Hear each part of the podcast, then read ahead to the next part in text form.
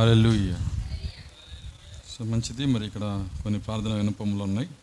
వాటి కొరకు ప్రార్థించి మిగిలిన భాగంలోకి మనం వెళ్దాం. మన మధ్యకు వస్తున్నటువంటి సహోదరుడు సాల్మాన్కి ఫేవరు మరి హెడేక్గా ఉందని చెప్పున్నారు. ఆయన కోసం ప్రార్థించుదాం. తర్వాత చెర్లోపాలెం నుంచి మన మధ్యకు వస్తున్న మొదలు యాకోబు గారి కుమార్తె జ్వరము మరియు వాంతులు అవుతున్నవి. ఆమె కోసం కూడా మనము ప్రార్థన చేద్దాం. అందరు కళ్ళు మూసుకున్నట్లయితే ప్రార్థన చేద్దాం. స్తోత్రములు స్తోత్రములు స్తోత్రములు ప్రభువ. కృపగల తండ్రి మీకు స్తోత్రాలు చెల్లిస్తున్నాం. ప్రభా యొక్క సమయంలో నీ కుమారుడు సాల్మాన్ని మీరు జ్ఞాపం చేసుకునండి. ప్రభా సాల్మాన్కు ఉన్నటువంటి జ్వరం నుంచి తలనొప్పి నుంచి విడుదల మీరు దయచేయండి. నీ గాయపన్నస్తంతో ముట్టండి ప్రభువ. సంఘముగా మేము ప్రార్థిస్తున్నాము. పరిచర్లో నీ కుమారుడు ఎంతగానో ఉపయోగపడుచుండగా. తండ్రి నాయన అపవాది చేసిన ప్రతి కార్యమును మీరు గద్దించమని ప్రార్థిస్తున్నా. తండ్రి ఆ జ్వరాన్ని గద్దించండి. సంపూర్ణ విడుదల మీరు దయచేసి సంపూర్ణ ఆరోగ్యంతో నీ పరిచయలో ముందుకెళ్ళటం సహాయం దయచేయండి. దేవానికి స్తోత్రములు. ఇంకా నీ కుమార్తె నాయన తండ్రి ఆ యొక్క యాకోబు యొక్క కుమార్తెను మీరు జ్ఞాపం చేసుకునండి. ప్రభా ఆమెకున్న జ్వరము వాంతుల నుంచి కూడా విడుదల మీరు దయచేయండి. ఓ తన్ను కూడా మీరు తాకండి నాయన. ఓ నాయన భూమిపైన ఇద్దరు ఏకీపించి ప్రార్థించినప్పుడు అది వారికి దొరుకునని చెప్పిన దేవుడవు. ఓ నిత్యముగా నాయన తండ్రి మేము అంతకంటే అధికముగా ప్రార్థిస్తున్నాం. చిన్నమందగా మేము ప్రార్థిస్తున్నాము. సహాయము దయచేయండి. తండ్రి ఆ యొక్క చిన్న బిడ్డను మీరు తాకని నాయన. ఆ బిడ్డ నాయన విశ్వాసం ఉంచలేదు కానీ ఆ బిడ్డ కొరకు మేమే విశ్వాసం ఉంచున్నాము. సహాయము దయచేయండి.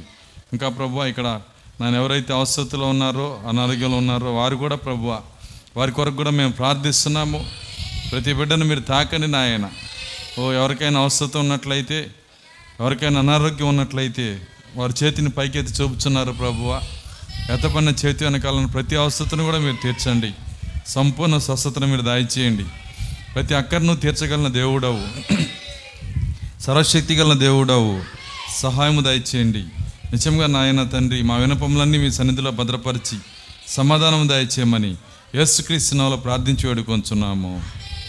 ఆమె సో మంచిది అందరం లేచి నిలబడదాం.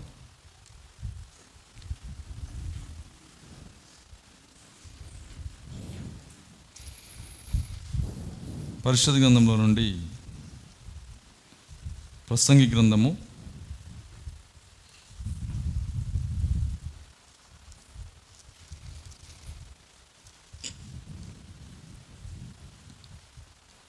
ఐదో అధ్యాయము. ఒకటో వచ్చిన నుంచి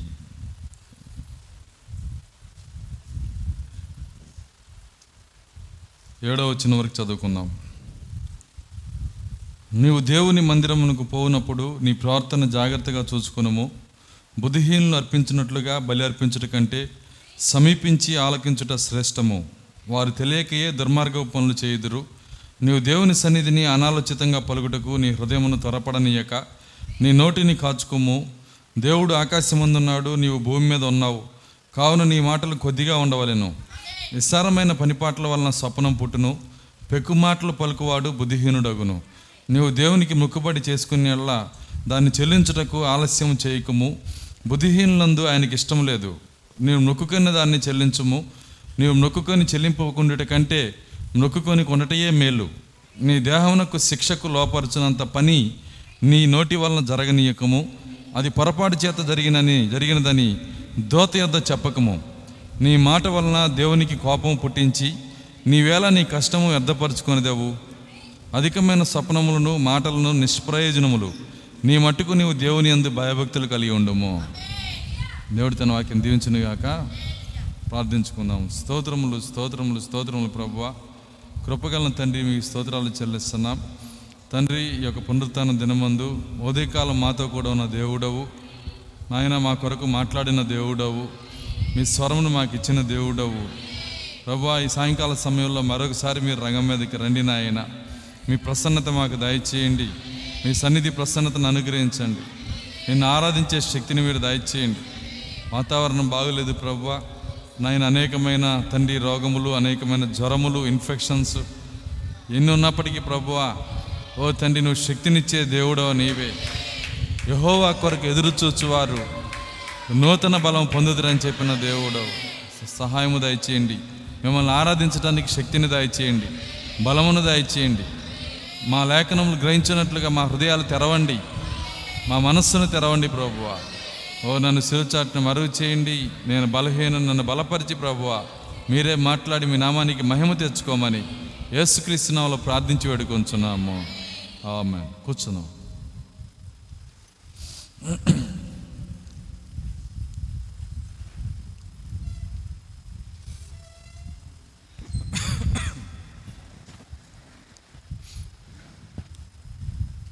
మంచిది. మరి కొద్ది నిమిషాలు మనకు ఆలోచన వాక్యం పైన ఉంచుదాం. ఒక గంట సమయం ఎక్కువ సమయం నేను తీసుకోను. సమయం ఐదున్నర అవుతుంది. ఆరున్నర వరకు మనము దేవుని వాక్యాన్ని మనం చూద్దాం. గడిచిన ప్రభురాత్రి భోజనంలో ఏ ఏ లేఖనం పైన అయితే మనం ధ్యానించామో అదే లేఖనాన్ని ఇప్పుడు కొనసాగిస్తా ఉన్నా. బహుశా తొంభై తొమ్మిది శాతం మందికి అది గుర్తుండకపోవచ్చు.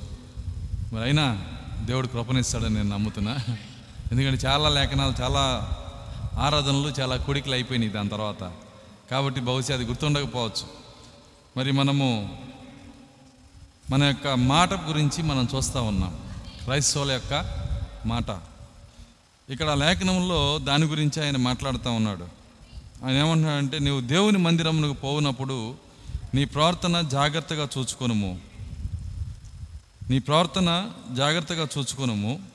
బుద్ధిహీనులు అర్పించినట్లుగా బలి అర్పించుట కంటే సమీపించి ఆలకించుట శ్రేష్టము.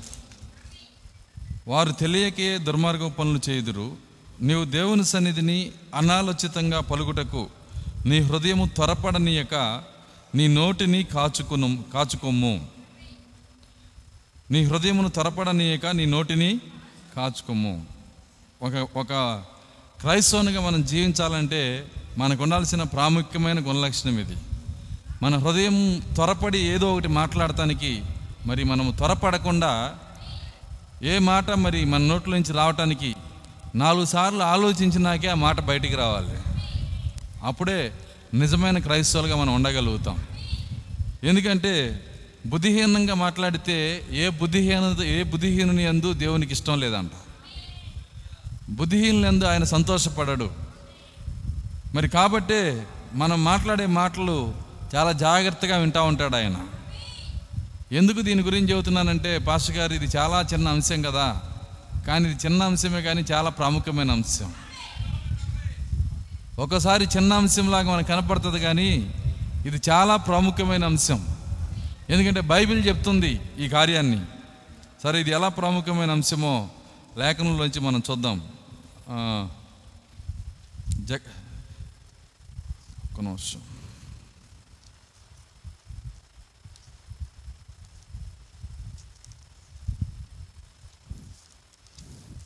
మలాకీ గ్రంథం.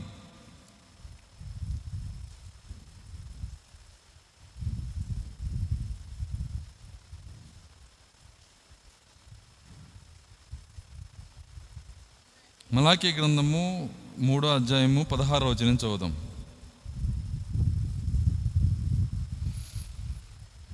మూడు పదహారు ఆ. ఎవరు చదువుతున్నారు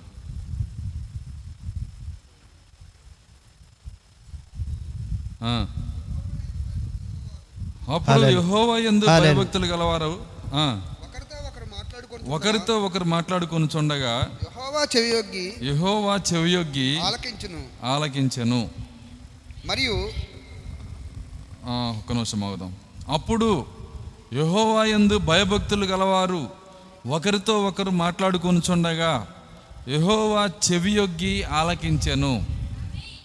ఇది ఒక ప్రవచనం. ఏ కాలానికి చెందిన ప్రవచనం అని అడిగితే అది ఈ కాలానికి చెందిన ప్రవచనం. ఆరు వేల సంవత్సరాలుగా దేవుడు ఎవరు మాట్లాడుకున్నా ఆయన వినడు. చూడండి ఇద్దరు పిల్లలు మరి ఎవరైనా మాట్లాడుకుంటా ఉంటే ఆసక్తిగా కూర్చొని మనం వినటానికి మనకు అందులో ఏం దొరకదు. ఎందుకు దొరకదంటే వాళ్ళు ఏం మాట్లాడుకుంటారు హోంవర్క్ చేసావా? అర్థమవుతుందా? నీ బొమ్మ ఎట్ట ఉంది? అది రీపోయిందా బాగుందా? ఇవన్నీ మాట్లాడుకుంటే దాంట్లో నీకు ఆసక్తి కలిగించి ఏమైనా ఉన్నాయా అందులో? పెద్దోళ్ళు ఎవరు ఎదిగిన వాళ్ళు ఎవరు వినరు. ఎందుకంటే వాళ్ళ పిల్లలు కనుక మరి ఆరు వేల సంవత్సరాల నుంచి ప్రతి మనిషి మాట అలాగే ఉంటుంది. కానీ మనమున్న ఈ సమయంలో మాట మారాల్సిన గడియ వచ్చింది. ఎందుకు మాట మారాల్సిన గడియ వచ్చిందంటే ఇక్కడ పరిపూర్ణ మానవుని స్వరూపం వస్తుంది. పరిపూర్ణ మానవుని స్వరూపం. అది ఎక్కడుంది పాస్టర్ గారు? ప్రతిరోజు చూస్తానే ఉన్నావుగా. ఎక్కడుంది అది? అది ఆ ఫోటోని చూడండి. దాని పేరేంటి? ఆఫ్ మైండ్ స్వరూపం కాదు. అర్థమవుతుందా? ఏందండి అది? పరిపూర్ణ మానవుని స్వరూపం. సంపూర్ణ జ్ఞానము. చూడండి ఇందులో పరిపూర్ణత ఉంది. ఈ పరిపూర్ణతకి వచ్చిన మనుషులు మాట్లాడుకుంటున్నప్పుడు అప్పుడు ఆయన ఇది నేను వినేటువంటి సమయం అని చెవి యొగ్గి వింటున్నాడంట. కాబట్టి ఇది ఏ సమయము? మనమున్న ఈ సమయమే. పెర్గములో పరిపూర్ణ మానవుని స్వరూపం లేదు. తొయితైరా సార్దిస్ ఫిలదెల్పియా లవోదికి అలా కూడా రాలేదు. కానీ తలరాయి వచ్చిన ఈ సమయంలో పరిపూర్ణ మానవుని స్వరూపం ఉంది ఈరోజు. కాబట్టి దేవుడు ఈ స్వరూపాన్ని ఎక్కడ తీసుకొచ్చాడంటే క్రీస్తుకు కలిగిన సంపూర్ణతకు సమానమైన సంపూర్ణతకు తీసుకొని వచ్చాడు. ఆ సంపూర్ణతలోకి దేవుడే మనల్ని తీసుకొని వచ్చాడు. మరి ఈ సంపూర్ణత వచ్చిన తరువాత ఇప్పుడు ఆయన మనతో సహవాసం చేయగలుగుతున్నాడు. ఆయన మాటలు మనకు చెప్పగలుగుతున్నాడు. మన మాటలు ఆయన వినగలుగుతున్నాడు. చూడండి ఆదాము అవ్వచ్చేంతవరకు మరి అన్ని జంతువులతో మాట్లాడాడు. మాట్లాడలేదా? మాట్లాడాడు. అయితే అవి మాట్లాడేటప్పుడు వినేవాడు కాదు. కోతి కిచకిచ్చమంది అనుకో వినేవాడు కాదు. చింపాంజీ ఏదో అరిసింది అనుకు వినేవాడు కాదు. ఎందుకంటే ఇంట్రె ఇంట్రెస్ట్ లేదు ఏదో అరిసింది అది కుక్క మరి అది అరిచినప్పుడు వినేవాడు కాదు. కానీ అవ్వొచ్చినాక పొద్దున్నుంచి సాయంత్రం దాకా ఆమె దగ్గర వింటానే ఉన్నాడు. ఎందుకని? ఎందుకని? తన వంటి పరిపూర్ణత కలిగిన మాట్లాడగలిగిన ఒక స్త్రీ వచ్చింది అక్కడ. సేమ్ అంతే దేవుడు కూడా. ఆరు వేల సంవత్సరాల నుంచి ఆ సంపూర్ణత కలిగిన ప్రజలు ఆయన చోళ్ళ వింటున్నారా? వాళ్ళతో మాట్లాడతాడు ఆయన మాట్లాడడం చెప్పట్లా. ఏదో కొంత మాట్లాడి వదిలిచ్చేసుకుంటాడు అంతవరకే. కానీ సంపూర్ణంగా చెప్పగా చెప్పుకొని వాళ్ళు మాట్లాడేది కూడా వినేటువంటి టైం ఏదైనా ఉందంటే సౌండ్ ఏదో కొద్దిగా తక్కువ వస్తుంది బాగా గొంతు లాగేస్తుంది. సౌండ్ కరెక్ట్గా ఉండి ఇదే? హల్లెలూయా. హల్లెలూయా హల్లెలూయా చూడండి ఆయన ఇలాంటి గడి కోసం హెవీ అయిపోయింది కొద్దిగా ఎక్కువైంది ఆరు వేల సంవత్సరాలుగా ఆయన కనిపెట్టుకొని ఉన్నాడు. కాబట్టి ఆయన మలాకీలోనే ఈ ప్రవచనం ఇస్తున్నాడు. ఏమంటున్నాడంటే అప్పుడు యహోవా ఎందు భయభక్తులు గలవారు ఒకరితో ఒకరు మాట్లాడుకొనుచుండగా యహోవా చెవియొగ్గి ఆలకించెను. యహోవా చెవియొగ్గి ఆలకించాను. ఎందుకంటే ఇప్పుడు మాట్లాడుకునేవి ఆయనకి ఎంతో ఇంట్రెస్ట్. అందరు కాదు. మళ్ళీ అందరూ వింటే ఇంకా గందరగోళంగా ఉంటుంది. అందరి గురించి ఇంటి అట్ట ఏమంటాడంటే మరి మీ పితరులే నయ్యం రా శుభ్రంగా మాట్లాడుకునేవాళ్ళు. అర్థమవుతుందా? మీరు ఇంకా ఘోరంగా ఉన్నారు. అందరి కాదు ఆయన వినేది. ఆయన వాక్య వధువులో భాగమైన వాళ్ళు. ఆయన ఎందు భయభక్తులు కలిగిన వాళ్ళు. ఆయనంటే భయము. ఆయనంటే భక్తి. భయభక్తులు కలిగిన వాళ్ళు మాట్లాడుకొని చూడగా ఎందుకంటే భయభక్తులు కలిగిన వాళ్ళు ఆటోమేటిక్గా శుభ్రమైన మాటలు మాట్లాడుకుంటారు. ఆమె చెప్పగలరా? ఎందుకంటే దేవుడు దాన్ని కోరుతున్నాడు. దేవుడు దాన్ని డిమాండ్ చేస్తున్నాడు. భూజనులారా వణుకుడి గడగడ వణుకుతూ సంతోషించుడి. కీర్తనలు చదవండి రెండో కీర్తనలో. గడగడ వణుకుచు సంతోషించమంటున్నాడు. కాబట్టి ఆయన ఎందు భయభక్తులు కలిగిన వారంటే ఆయనకి ఇష్టం ఆయన ఎందు భయభక్తులు కలిగిన వారు మాట్లాడుకుంటుండగా ఆయన చెవియోగ్యం వింటున్నాడంట ఎందుకు ఇది ఈ సమయం అని చెబుతున్నానంటే దాని రుజువు అక్కడే ఇచ్చాడు.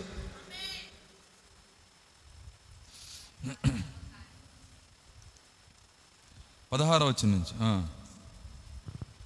అప్పుడు యహోవా ఎందు భయభక్తులు గలవారు ఒకరితో ఒకరు మాట్లాడుకొని చుండగా యహోవా చెవియొగ్గి ఆలకించును. ఆ.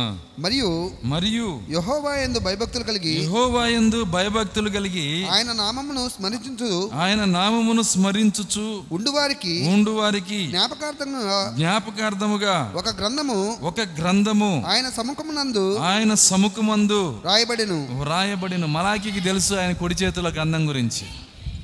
ఆ గ్రంథం గురించే ఇక్కడ మాట్లాడుతున్నాడు. ఒక ప్రత్యేకమైన జనాంగం యొక్క పేర్లు రాసిన గ్రంథం ఇది. ఆ, తర్వాత.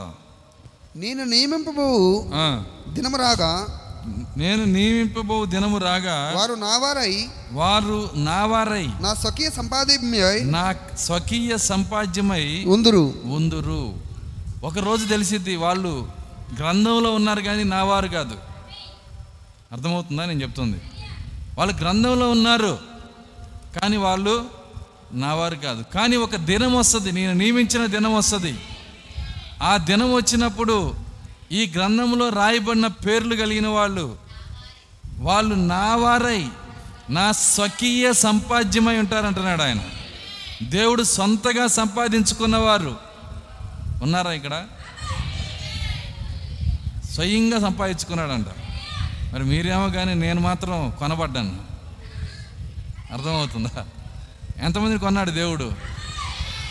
అప్పుడు ఆయన కొన్నాడంటే మనం ఎవరి సంపాద్యం మనము? మనం కనుక డబ్బుతో ఏదన్నా కొంటే పొరపాటుని ఇల్లు కొన్నాం అనుకో. అర్థమవుతుందా? ఎంత సంతోషపడతారు? నా సంపాద్యం అండి. ఇప్పుడు దేవుడు మనల్ని కొన్నాడు. ఆయన భూమిను ఆకాశాన్ని కొనలా. నక్షత్రాలను కొనలా. డైమండ్స్ని కొనలా. నిన్ను నన్ను కొన్నాడు ఆయన. స్వకీయ సంపాద్యముగా ఉందరు. ఎన్- ఎలా తెలిసిద్ది? ఆ గ్రంథము ఇప్పబడితే అప్పుడు వాళ్ళు స్వకీయ సంపాద్యం అని తెలిసిద్ది. దాన్నే మాట్లాడుతున్నాడు. ఈ గ్రంథము ఇప్పబడే సమయంలో ఈ సంఘము పరిపూర్ణతకు వస్తుంది గనక నేను నా చెవి ఇచ్చి వాళ్ళ మాటలు వింటాను. అప్పుడు ఇదే సమయం ఇది. ఇదేనా ఆ సమయము? దేవుడు మన మాటలు వింటున్నాడా? మరి మీరు మీకు విశ్వాసం ఉందో లేదో నాకు తెలియదు కానీ ఖచ్చితంగా దేవుడు మన మాటలు వింటున్నాడు. అందరే కాదండి ఆయన ఎన్నుకున్న వారి మాటలు వింటున్నాడు వాక్య వధువు మాటలు వింటున్నాడు. దేవుని స్తోత్రం అలెలుయ్యా తనవారెవరో ఏమన్నాడు? అప్పుడు నీతి గల వారెవరో తన స్వకీయ సంపాద్యమై ఉందరు. తండ్రి తన్ను సేవించు కుమారుని తన్ను సేవించు కుమారుని కనికరించినట్టు కనికరించినట్లు. నేను వారిని కనికరించునని నేను వారిని కనికరించునని సైన్యములకు అధిపతి యొగు సైన్యములకు అధిపతియగు యహోవా సెలవిచ్చుచున్నాడు. యెహోవా సెలవిచ్చుచున్నాడు. అప్పుడు. నీతి గలవా నీతి గలవారు ఎవరో అప్పుడు నీతి గలవారెవరో? నీతి అనగా వర్తమానం. అర్థమవుతుంది. నీతి అంటే అర్థం ఏంటి? బైబిల్ ఎప్పుడు కూడా వర్తమానాన్ని నీతి అని పిలుస్తుంది. అది ఆది కాలం నుంచి చూసుకుంటే మీకు అర్థమవుతుంది. కాబట్టి మరి ఆ వర్తమానం కలిగిన వారు ఎవరో నీతి కలిగిన వారు ఎవరో ఇది దేవుని నీతి మన నీతి కాదు. చూడండి అక్కడ నయమానికి దేవుడు ని- దేవుడు ఒక వర్తమానం ఇచ్చాడు. ఆ వర్తమానం చేసినాక ఆయన నీతిమంతుడయ్యాడు. అక్కడున్న హేబేలికి ఒక వర్తమానం ఇచ్చాడు. ఆ వర్తమానం చేసినాక హేబేల్ నీతిమంతుడయ్యాడు. నీతిమంతులుగా తీర్చబడ్డాడు. కాబట్టి ఎప్పుడు కూడా వర్తమానం దేవుడు ఎందుకు ఇస్తాడంటే నీతివంతులుగా తీర్చడానికి. ఇప్పుడు వర్తమానాన్ని అనుసరించిన వాళ్ళు ఎవరో వర్తమానంలో లేని వాళ్ళు ఎవరో ప్రపంచంలో టాప్ మోస్ట్ పొజిషన్లో కూర్చున్న క్రైస్తవ నాయకుడు మీకు కనపడవచ్చు కానీ ఆ పుస్తకంలో వాడి పేరు ఉండకపోవచ్చు. అర్థమవుతుందా? కాబట్టి ఆ యొక్క ఆయన అంటున్నాడు తన వారెవరో తన వారు కాని వారెవరో అప్పుడు నీతి గల వారెవరో దుర్మార్గులు ఎవరో దేవుని సేవించు వారెవరో ఆయనను సేవించని వారెవరో మీరు తిరిగి కనుగొందురు. తిరిగి అన్న ఎందుకన్నాడు? నేను ప్రశ్న వేస్తున్నా మిమ్మల్ని. తిరిగి కనుగొందు ఓరకనే రాయడండి బైబిల్ ఏది? తిరిగి కనుగొందురు. అంటే అర్థమైందంటే పౌలు గారి సమయం నుంచి మనం జీవిస్తున్న ఈ సమయం వరకు పౌలు గారి సమయం నుంచి మనం జీవిస్తున్న ఈ సమయం వరకు ఇక్కడ రెండు వేల సంవత్సరాలుగా అనేక మంది క్రైస్తవులు వచ్చి వెళ్ళిపోయారు. అవునా? పౌలు వచ్చాడు బర్ణ బర్ణబా వచ్చాడు తర్వాత రకరకాల ప్రజలు వచ్చారు. మార్టిన్ లోదర్ వచ్చాడు. మార్టిన్ లోదర్ టైంలో పోపు కూడా వచ్చాడు. వచ్చాడు రాలేదా? మార్టిన్ లోదర్ టైంలో పోపు ఉన్నాడా? ఉన్నాడు. పోపు ప్రపంచం మొత్తానికి చక్రవర్తులు కూడా గడగడ వణుకుతారు పోపును చూసి. అంత పరిశుద్ధుడు పరమభక్తుడు. అర్థమవుతుందా? ఇప్పుడు మార్టిన్ లోదరు ఒక సన్యాసి ఆర్సీఎం సన్యాసి ఆయన. ఇప్పుడు ఆ రెండు వేల సంవత్సరాలుగా వీళ్ళందరూ వచ్చి వెళ్ళిపోయారు. ఇప్పుడు అరవై మూడులో బుక్ తెరిచాడు ఆయన. ఇప్పుడు తనను సేవించు వారెవరో సేవించిన వారెవరో లిస్ట్ వచ్చింది. ఇప్పుడు లోదర్ ఎక్కడ కూర్చున్నాడు పోపు ఎక్కడ కూర్చున్నాడు? తిరిగి కనుక్కుంటున్నారు మీరు. ఎంతమందికి అర్థమవుతుంది నేను చెప్తుంది? వీళ్ళందరూ వచ్చి వెళ్ళిపోయినాక రెండు వేల సంవత్సరాల తర్వాత దీన్ని పుస్తకాన్ని తెరుస్తున్నాడు గనక ఇప్పుడు తిరిగి కనుగొందురు అంటున్నాడు ఆయన అందుకే. కాబట్టి ఆయన మాటల్లో ఒక్క మాట ఇచ్చి మీకు చెల్లిపోతాడు. వధువు అయితే దానిలోంచి దాని కార్యాలన్నీ తీసుకుంటుంది. ప్రతి కార్యము పట్టుకుంటుంది. నేను చెప్పాను ఇదే ఏడు ముద్దల ప్రత్యక్షత అంటే. ఆది కాండం నుంచి ప్రకటన దాకా బైబిల్ మనకు కొత్తది అయిపోయింది ఏ రెఫరెన్స్ అయినది? దాంట్లో దేవుని ఉద్దేశం మనం అర్థం చేసుకోగలం. ఎందుకంటే ముద్రలు తెరవబడినాయి గనక. దేవుని స్తోత్రం అలెలుయ్య కాబట్టే ఆయన మన మాటలు వింటున్నాడు మన మాటలు చెవియొగ్గి వింటున్నాడు. ఎందుకంటే మన మాటలు ఆయన జ్ఞానమునకు సరిపోయినట్లుగా ఉన్నాయి గనక. ఆయన వాక్యమునకు సరిపోయినట్లుగా ఉన్నాయి గనక. మన మాటని వినగలుగుతున్నాడు. బుద్ధిహీనంగా మాట్లాడుకుంటే ఆయన వినడు. వాక్యాన్ని మాట్లాడుకుంటే వింటాడు. వర్తమానాన్ని మాట్లాడుకుంటే వింటాడు. అందుకే ప్రసంగిలో ఆ మాట అంటున్నాడు. ఏమంటున్నాడంటే నీవు దేవుని సన్నిధిని అనాలోచితంగా పలుకుటకు నీ హృదయమును త్వరపడనీయక. నీ నోటిని కాచుకోము. దేవుడు ఆకాశం ముందున్నాడు నువ్వు భూమి మీద ఉన్నావు కావున నీ మాటలు కొద్దిగా ఉండవలెను. నీ మాటలు ఎలా ఉండాలన్నాడు ఆయన? కొద్దిగా ఉండాల? చూడండి, దేవుడు ఆకాశం ముందున్నాడు నీవు భూమి మీద ఉన్నావు నీ మాట విషయంలో నువ్వు చాలా జాగ్రత్తగా ఉండాలి. ఇంకా అంటున్నాడు తర్వాత ఐదో వచనం. ఐదు కాదు. ఆరో వచనం. నీ దేహమునకు శిక్షకు లోపరుచినంత పని నీ నోటి మాట వలన జరగనీయకము. అది పొరపాటు చేత జరిగినని దోత ఎదుట చెప్పకము. నీ నీ యొక్క దేహమునకు శిక్ష వచ్చేంత పని నీ నోటి వలన జరగనీయకము అంటున్నాడు ఆయన. కాబట్టి నీ నోటిని నువ్వు కాచుకోవాలంటున్నాడు. నోరు కంట్రోల్ చేసుకోవాలి. నాలుకను కంట్రోల్ చేసుకోవాలి. మనము ఏది పడితే అది మాట్లాడితే ఏమైందంటే దాని వెనకాలే శిక్ష కూడా వస్తుంది. దాని వెనకాలే శిక్ష కూడా పరిగెత్తుకుంటా వస్తుంది. దాని కారకులు ఎవరు అవుతామంటే మనమే. బహుశా నేను అనుకుంటున్నా దేవుడు ఆ విధంగా కొట్టేటప్పుడు మరి ఒంటికి శిక్ష వచ్చినప్పుడు శరీరానికి శిక్ష వచ్చినప్పుడు రోగము ఏదో వచ్చినప్పుడు అప్పుడు శరీరంలో ఉన్న అవయవాలన్నీ మాట్లాడుకుంటాయి. ఆ దుర్మార్గుడు నోట్లో నరం లేకుండా మాట్లాడుతున్నాడు. అర్థం కాల? ఎవరండి? నోట్లో ఉన్నాడు గుహలో ఉంటాడు డెన్లో. అర్థమవుతుందా? వాడు మాట్లాడబట్టి ఇప్పుడు మన అందరికీ ఏమైపోయింది ఇప్పుడు? శిక్ష. మనం ఏమన్నా చేసామా ఏమి చేయలే. కానీ దేవుని చట్టం అట్ట పెట్టాడు. అది ఏదన్నా మాట్లాడితే శిక్ష మా మీద కూడా వస్తుంది. అర్థమవుతుందా? అదేదన్నా మంచి మాట మాట్లాడితే కృప కూడా అందరికి వస్తుంది. ఆ నాలుగు గనక ఏదన్నా మంచి మాట మాట్లాడింది అనుకో కృప కూడా వస్తుంది. అక్కడున్న శతాధిపతి మాట్లాడాడు అయ్యా నువ్వు నా ఇంట్లోకి రావటానికి కూడా నేను పాత్రుణ్ణి కానన్నాడు. నా ఇంట్లోకి రావటానికి పాత్రుణ్ణి కాను. సో నువ్వు ఒక మాట సెలవి చాలు. నా దాసుడు స్వసపరచబడతాడు నువ్వు ఇంటికి వచ్చి శ్రమ తీసుకోవాల్సిన అవసరం లేదు. నువ్వు కోటం పెట్టాల్సిన అవసరం లేదు. నువ్వు ఆయన మీద చెయ్యేసి ప్రార్థన చేయాల్సిన అవసరం లేదు. నూనె పోసి ప్రార్థన చేయాల్సిన అవసరం లేదు. నేను నమ్ముతున్నా మాటలో శక్తి ఉన్నది. నీ మాటలో శక్తి ఉంది. ఎంతగా నీ మాటలో శక్తి ఉందంటే నేను దాన్ని అనుభవిస్తున్నా ఆ శక్తిని. నేను ఒకని రారా అంటే వస్తాడు. పోరా అంటే పోతాడు. నీ మాట సమస్త ప్రకృతి శక్తుల పైన అలాగే పనిచేస్తుంది. నా దాసుడి పక్షవాయువు ఉంది. అర్థమవుతుందా? కానీ ఆ పక్షవాయువుకి నేను నా భటుడికి నా నా నా దగ్గర పనిచేసే సైనికుడికి నువ్వు రారా అంటే ఎట్ట వస్తాడు? అంత ఈజీగా నువ్వు దాన్ని తీసేయగలవు. నువ్వు పోరా అటు వెళ్ళరా అంటే వాడు వెళ్ళిపోతాడు. నువ్వు అంత ఈజీగా దాన్ని నీవు చేయగలవు. నీ ఆ మాట నీ లోపల ఉంది. అసలు యేసుక్రీస్తుకి ఆశ్చర్యం వేసిందంట. ఈయన ఏ చర్చికి పోతాడు అని అడిగాను ఏ చర్చికి పోడండి? అర్థమవుతుందా? ఈయన చే- ఏ చర్చికి పోయేవాడు కాదు. ఇంత విశ్వాసం ఈయనకి ఎక్కడి నుంచి వచ్చింది? అడిగాడు ఆయన. చూడండి దేవుణ్ణి సంతోషపరిచి దేవుణ్ణి సంతోషంతో ఆశ్చర్యపరిచే గొప్ప విశ్వాసం శతాధిపతి కలిగి ఉన్నాడు. అయితే ఆయన ఆ విశ్వాసాన్ని ఎలా వ్యక్తం చేస్తున్నాడంటే తన మాటతో వ్యక్తం చేస్తున్నాడు. దేవుని స్తోత్రం అలెలుయ్య ఆయన ఒక్క మాట పలికాడు ఆ మాటకి ఆయన ఎంతగానో సంతోషపడ్డాడంట. ఎంతగానో ఆనందపడ్డాడు. సంతోషపడి అప్పుడే ఆయన దాసుని స్వస్థపరిచాడంట. ఎందుని బట్టి ఆ స్వస్థత వచ్చింది? ఆయన మాటను బట్టి. చూడండి ఎవరైనా అవిశ్వాస మాటలు మాట్లాడితే ఆ స్వస్థతకి వాళ్ళు ఆటంకంగా ఉంటారంట. అందుకే ఆయన అందరినీ బయటికి పంపించేసి పేతురు వ్యూహాలను మాత్రమే లోపల తీసుకెళ్తాడు. పేతురు యోహాను యాకోబు వీళ్ళు ముగ్గురే.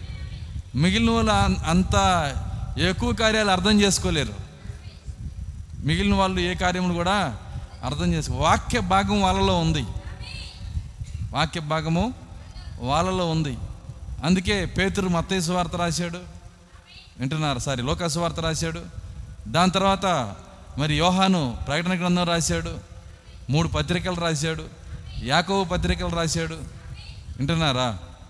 ఇవన్నీ వాళ్ళు వాక్యముతో దగ్గరగా జీవించి పరిపూర్ణ విశ్వాసాన్ని కలిగి ఉన్నారు గనక వాక్యం యొక్క మనసును పట్టుకున్నారు వాళ్ళు. ఈరోజు కూడా అంతే. మనము దేవుని ఆత్మ యొక్క మనస్సును గ్రహించాలి మనము. మన సొంత ఉద్దేశాలు కాదు మన సొంత ఆలోచనలు కాదు మన సొంత తలంపులు కాదు. దేవుని చిత్తాన్ని గ్రహించి ఆ చిత్త ప్రకారం మనం విశ్వాసం ఉంచినట్లయితే వాళ్ళని ప్రేమించే దేవుడు ఆయన. అందుకే వాళ్ళ ముగ్గురిని తీసుకెళ్ళేవాడు. ఎవరైనా పొరపాటున గనక అవిశ్వాసపు కార్యము కానీ అవిశ్వాసపు మాట కానీ అవిశ్వాసపు ఆలోచన కానీ కలిగి ఉంటే ఆ కార్యం చెడిపోయేది కనుక వాళ్ళు రానివ్వలేదు. గొల్లు చేసే వాళ్ళందరినీ దూరంగా పెట్టాడంట. ఏమని రాసి ఉంది? గొల్లు అంటే ఓ కేకబడి దొలత్వం తెలుసు కానీ విశ్వాసం ఉండడం తెలియదు. అర్థమవుతుందా? అలా గొల్లు చేసే వాళ్ళందరినీ దూరంగా పెట్టాడు. మీ పని ఇది కాదు ఇప్పుడు కాదు మీరు రావాల్సింది. ఈ పని విశ్వసించే వాళ్ళకి నమ్మే వాళ్ళకి దేవుని కార్యాన్ని నెరవేర్చే వాళ్ళకి ఆయన వాక్యమును విశ్వసించే వాళ్ళకి అందరినీ బయట పెట్టేశాడు. సో నమ్మే వాళ్ళు మాత్రమే లోపల పెట్టాడు. అప్పుడు అంటున్నాడు చిన్నదానా పైకిలే అంటున్నాడు ఆయన.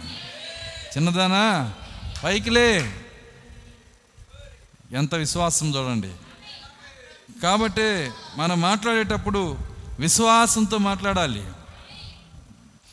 ఏదో ఏదో అనుమానాలతో ఏదో పరప మరి అవిశ్వాసంతో ఈ కార్యాలు మాట్లాడకూడదు. సామెత కూడా ఉంటుంది. చెప్పకూడదు కానీ ఒక సామెత ఉంది. వాళ్ళు మాట్లాడుకుంటే మాట్లాడుకుంటే ఏమంటారంటే మరి పొరపాటున అన్నాడంట ఆ పంతులు గారు. ఆ పెళ్ళి కూతురు మొండేదన్నాడంట. అర్థమవుతుందా? అంటే అర్థం ఏంటి? శుభమాని పెళ్ళి చేసుకుంటుంటే అసలు నోటి మాటలు చూడండి ఏం మాట్లాడుతున్నారో వాళ్ళకి తెలియదు.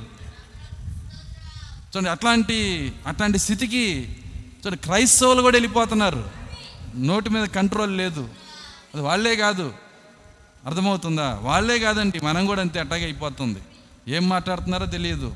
ఎలా మాట్లాడుతున్నారో తెలియదు. కారణం ఏంటంటే ఉండాల్సినటువంటి స్థితిలోకి ఇంకా రాలేదు. ఉండాల్సినటువంటి స్థితిలోనికి స్థానంలోకి వచ్చాము. కానీ స్థితి రాలా. స్థానం అయితే ఉంది మనకి. మనం ఎవరము? ఏడవ సంఘకాలపు దూత ద్వారా వచ్చిన వర్తమాన సంఘం. మనం ఎవరము? వింటున్నారా? మనము ఈ గడి యొక్క సాయంకాల వెలుగు యొక్క ప్రజలమై ఉన్నాం. చూడండి మన మనకి అన్నీ ఉన్నాయి. ఎతబడే ప్రజలు ఎవరు మనమే. కానీ స్థితి ఉందా? ఎందుకు స్థితి లేదు? దాన్ని మనం పరిశీలన చేసుకోవాలి. ఎక్కడో మనం ఆగిపోయాము. ఎక్కడో మనం రాజీ పడుతున్నాము. చిన్న చిన్న కార్యాల్లో కొట్టుకొని పోతున్నాము. వీటిని తప్పు అని తెలిసిన దాన్ని తప్పుని సరిదిద్దుకొని దేవుని సన్నిధిలో కన్నీరు గాచే శక్తి వస్తేనే నువ్వు ఎత్తబాటులో వెళ్ళేది. చిన్న కార్యాలే. అందుకే ఆయన చిన్న కార్యాలను జయించడానికే మేఘాన్ని పంపించాడు. ఆమె చెప్పగలరా? చదవండి హెబ్రి పన్నెండు ఒకటి చదవండి. హెబ్రి పన్నెండు ఒకటి. ఇంత గొప్ప సాక్షి సమూహము ఆ. మేఘము వల్లే మనల్ని ఆవరించి ఉన్నందున ఇంత గొప్ప సాక్షి సమూహము మేఘం వలె మనల్ని ఆవరించి ఉన్నందున మనము కూడా మనము కూడా ప్రతి భారమును ప్రతి పాపమును ప్రతి భారమును ప్రతి భారమును సులువుగా చిక్కులు పెట్టి సిలువుగా చిక్కులు పెట్టి పాపమును విడిచిపెట్టి పాపమును విడిచిపెట్టి పాపమును విడిచిపెట్టి విశ్వాసమునకు కర్తయు. విశ్వాసమును కర్తయు. దానిని కొనసాగించువాడు దాన్ని కొనసాగించువాడునైనా యేసు వైపు చూచు యేసు వైపు చూచుచు. మన ఎదుట ఉంచబడిన పందెములో మన ఎదుట ఉంచబడిన పందెములో ఓపికతో పరిగెత్తుదుము. ఓపికతో పరిగెత్తుదము. మన ఎదుట పందెం ఉంది మన ఎదుట ఏముందండి? పందెం. పందెంలో నీరసంగా బాగూడదు. పందెంలో ఉన్నామా లేదా అన్నట్టు బాగూడదు మంచి పరుగు పందెం జరుగుతున్నప్పుడు జాంకాయ తింటా పోతున్నాడు వెనకాల. ఏంటి అర్థం అక్కడ? అరే వీడికి అసలు సీరియస్నెస్సే లేదురా. మళ్ళీ అంటాడు ఏ కప్పు కొట్టేది నేనే అంటాడు. పరిగెత్తే సీరియస్నెస్ లేదు కానీ కప్పు కొట్టేది ఈయనేనంట. అట్లాంటి మాటలు మనం వినాల్సి వస్తుంది. అర్థమవుతుంది. నేనే ఎత్తబడేది నేనే పరిశుద్ధుణ్ణి నేనే పరిశుద్ధురాలని. కానీ పరిగెట్లుంది పందెంలో లేదు సరి చేసుకోవటంలో లేదు సరిదిద్దుకోవటంలో లేదు. ఆ పౌరుషం లేదు. వింటున్నారా? ఈ సరిదిద్దుకునుట అనే కార్యము లేకుండా ఎవరికి చెప్పడానికి కూడా మన అర్హులేం కాదు. కీర్తన గ్రంథంలో ఒక మాట చెబుతున్నాడు ఆయన. ఏమంటున్నాడంటే దిద్దుబాటు నీకు అసహ్యం కదా? నా ఆజ్ఞలు నీ నోట వచ్చిస్తావు ఎందుకని అడుగుతున్నాడు ఆయన. దిద్దుబాటు అసహ్యమైతే ఆయన ఆజ్ఞలు చెప్పడానికి కూడా మన అర్హులమే. అనర్ అనర్హులమే. దిద్దుబాటు అసహ్యమైతే. అర్థమవుతుందా? కాబట్టి మనము ఆయన ఆజ్ఞలు మనం చెప్పాలన్నా మొదట దిద్దుబాటును ప్రేమించాలి. ఎక్కడెక్కడ మనం పడిపోతున్నామో ఏ స్థితిలో పడిపోతున్నామో ఈ కార్యాలన్నీ మనం సరిదిద్దుకోవాలి. మనల్ని మనమే సరి చేసుకోవాలి ఆ పొరపాట్లు ఎక్కడున్నాయో దేవుణ్ణి అడగాలి. అయితే దీన్ని సరిచేయటానికే ఈరోజు మేఘం వచ్చింది. డబల్ మేఘం వచ్చింది మనకి. ఒక మేఘం అంటే అది హెబ్రి పన్నెండు మేఘము. ఇప్పుడు రెండో మేఘము అరవై మూడులో వచ్చిన మేఘము. మేఘం ఎప్పుడు మనల్ని ఏం చేస్తుందంటే సరిదిద్దుతూ ఉంటుంది. మేఘంలో నుంచి పరిశుద్ధులు వచ్చి నిన్ను యథార్థంగా ఆలోచింపజేస్తారు. నిన్ను సరి చేస్తారు. నిన్ను సరిదిద్దుతారు. నీకు బుద్ధి చెబుతారు. అదేనండి ఈరోజు ఇక్కడ జరుగుతుంది. ఆ మేఘం వచ్చి ఏం చేస్తుందంటే ఈ కార్యములన్నీ సరిదిద్దుతుంది. సరిదిద్దేది పెద్ద పెద్ద పాపాలు కాదు. ఏ పాపాలు కూడా అక్కడ లిస్ట్ ఇచ్చాడు. సులువుగా చిక్కుల పెట్టు పాపములు. సులువుగా చిక్కులు పెట్టు పాపములు. సింపుల్గా నేను పాపంలో పడేస్తాయి. నీకే తెలియకుండా నువ్వు జారిపోతావు. చాలా సింపుల్ అయిన కార్యాలు. కానీ దేవుడు దాని నుంచే పైకి లెగవాలంటున్నాడు ఆ సింపుల్గా జారిపోయే కార్యాల నుంచే నువ్వు పైకి లెగవాలని దేవుడు కోరుతున్నాడు. ఒకసారి ప్రపంచమంతా తిరిగి వచ్చిన ఒక ఒక పెద్ద యాత్రికుని ఇంటర్వ్యూ చేస్తున్నారు. ఈ ప్రపంచమంతా మీరు తిరిగారు కదా ఈ ప్రపంచం మొత్తంలో కష్టమైన ప్రదేశం ఏదని అడిగాడంట. ఆ- ఆ యొక్క ఇంటర్వ్యూ చేసి ఆయన. ఈ ప్రపంచం అంతట్లో కష్టమైన ప్రదేశం ఏది? దానికి ఆయన ఇచ్చిన ఆన్సర్ ఏంటంటే అన్ని ప్రదేశాలు బాగున్నాయి కానీ వాటికంటే కూడా ఏదైనా కష్టమైన ప్రదేశం ఉన్నా దానికన్నా ఎక్కువ కష్టమైన ప్రదేశం ఏంటంటే నా చెప్పులో రాయి అన్నాడంట. ఏంటి? చెప్పులో రాయితో నడిచిన ప్రదేశం కన్నా కష్టమైన ప్రదేశం నాకు ఎక్కడ దొరకలేదన్నాడు ఆయన. లోపల ఆ యొక్క చెప్పులో రాయబడింది షూలో రాయబడింది నడుస్తున్నాడు నడుస్తున్నాడు. అది ఎట్లా ఇసిగిచ్చిద్దంటే వింటున్నారా? భయంకరమైన చిరాకు వస్తుంది. పుండు పడిపోద్ది ఒక్కోసారి ఆ కాలు కూడా. చిన్న రాయి. తీద్దామా వద్దా? ఏదో చిన్నదేలే. కానీ అది ఏమైందంటే నీకు నడకంతా ఇబ్బంది అయిపోయింది నడవలేవు. చిన్న చిన్న కార్యాలే. కానీ అవి దేవుడి నుంచి మనల్ని దూరంగా తీసుకెళ్ళిపోతాయి. చిన్న కార్యం అని చెప్పి విడిచిపెట్టమాక ప్రతి కార్యము సరిచేయబడాలి సంపూర్ణంగా మనం కడగబడాలి. అందుకే ఆయన అంటున్నాడు మచ్చైన ముడతైన కలంకమైన మరి అట్టిది ఏదీ లేక అది కడగటానికి ఆయన రక్తాన్ని మనకి ఇచ్చింది చూడండి ఈరోజు మేఘం అందుకే వచ్చింది. ఆ మేఘం మనల్ని కడుగుతూ ఉంది. వాక్యము ఉన్నది ఉన్నట్లు తీసుకుని అదే మనకి అర్థమైద్ది. ఏమన్నాడు ఆయన? ఇంత గొప్ప సాక్షి సమూహము మేఘం వలె మనల్ని ఆవరించి ఉన్నందున సులువుగా చిక్కులు పెట్టే ప్రతి పాపము నుండి ప్రతి భారము నుండి ప్రతి భారము నుండి మనం విడుదల పొందాలంట. మనం విడుదల పొందటానికి ఈ సాక్షి సమూహం ఏం చేస్తారు? ఏదో చేస్తారు వాళ్ళు. ఏదో జరుగుతుంది. వాళ్ళని కూర్చున్న సాక్ష్యం మనలో ఏదో జరుగుతుంది. ఆ సాక్ష్యం ద్వారా వచ్చే ఆత్మ మనలో ఏదో జరుగుతుంది. వాళ్ళ యొక్క ఆత్మ మన చుట్టూ ఆవరించి ఉండటం వలన ఏదో మనలో జరుగుతుంది. అయితే మనల్ని ప్రేమించి మన దగ్గరికి వచ్చి వాళ్ళ కార్యం చేయాలంటే మనం దానికి లోబడాలి. సో కాబట్టి చిన్న కార్యాలు నోటి మాటలు ఎంత ఇబ్బంది పెడతాయి అంటే మీకు తెలుసా నోటి మాట ఒకే ఒక్క నోటి మాట రెండు వేల సంవత్సరాలు ఎమడబడింది ఒక జాతిని. ఒకే ఒక నోటి మాట. రెండు వేల సంవత్సరాలైనా ఇంకా ఎమడబడుతుంది. ఏంటి ఆ మాట అంటే ఏసుక్రీస్తుని యేసుక్రీస్తుని సిలువేసేటప్పుడు యూదులు అక్కడికి వచ్చారు. వింటున్నారా? బాగా కడుపు తినొచ్చి ఉంటారు. నాకేముందలే అన్నట్టుగా. వాళ్ళు ఏమన్నారంటే అసలు ఏమాత్రం భయము బెరుకు ఏమీ లేక వాళ్ళ నోటితో ఒక మాట అన్నారు. పిలాతేమో నీళ్ళు తెప్పించుకొని కడుక్కుంటున్నాడు. ఈ రక్తము మా మీదను నా మీదను నా పిల్లల మీదను నా కుటుంబం మీద వండకుండును గాక అని. వీళ్ళు పక్కపక్క నవ్వి అర్థమవుతుందా? వీళ్ళకి ఎంత అదే నితిమే కూర్చుంటే అంటారు కదా. వచ్చి కూర్చున్న దెయ్యం అక్కడ. ఏమంటున్నారంటే కూర్చున్న శక్తితో వాళ్ళు అంటున్నారు ఈ రక్తము మా మీదను మా పిల్లల మీదను ఉండునుగాక అన్నారు. అంతే రెండు వేల సంవత్సరాల నుంచి ఆ రక్తం వెంబడిస్తానే ఉంది. ఆ పాపం వెంబడిస్తానే ఉంది. నోటి వలన వాళ్ళు చేసుకున్న పాపాన్ని నెరవేర్చడానికి స్ట్రెంత్ చాలకపోతే ఇరవై కోట్లు దేవుడు స్ట్రెంత్ ఇచ్చాడు వాళ్ళకి. అర్థం కాలా? అర్థమైందా నేను చెప్పింది? ప్రభువా వాళ్ళు నోటి ద్వారా చేసుకున్న పాపానికి శిక్ష విధించడానికి పాతాళంలో స్ట్రెంత్ చాలట్లేదు. ఏం చేయాలని దెయ్యాలు అడిగినాయి అంట దేవుణ్ణి. ఏ నేను బ్యాంకులో పెట్టాను చూడు అక్కడ ఎఫ్ఆర్టీసీ దగ్గర ఇరవై కోట్లు ఉన్నాయి. తలుపు తీయండి అవి కూడా వచ్చి జాయిన్ అవుతాయి. వాళ్ళ నోటితో అంత మాట అంటారా? దేనికి ఆయన రిలీజ్ చేసింది? చెప్పండి. ఒక నోటి మాట. ఎంత శక్తివంతంగా పనిచేస్తుందంటే లక్షల మంది రక్తాలను రక్తము చిందించారు. లక్షల మంది కాల్చబడ్డారు నరకబడ్డారు. మోకాల్లో రక్తము ఎరుసలేములో ప్రవహించింది. టైటస్ రాస్తున్నాడు. ఆ రక్తంలో తిరుగుతూ రాశాడంట. మోకాలు లోతు రక్తం ప్రవహించిందంట. ఇంత ఘోరం ఎందుకు జరిగింది? నోటి మాట.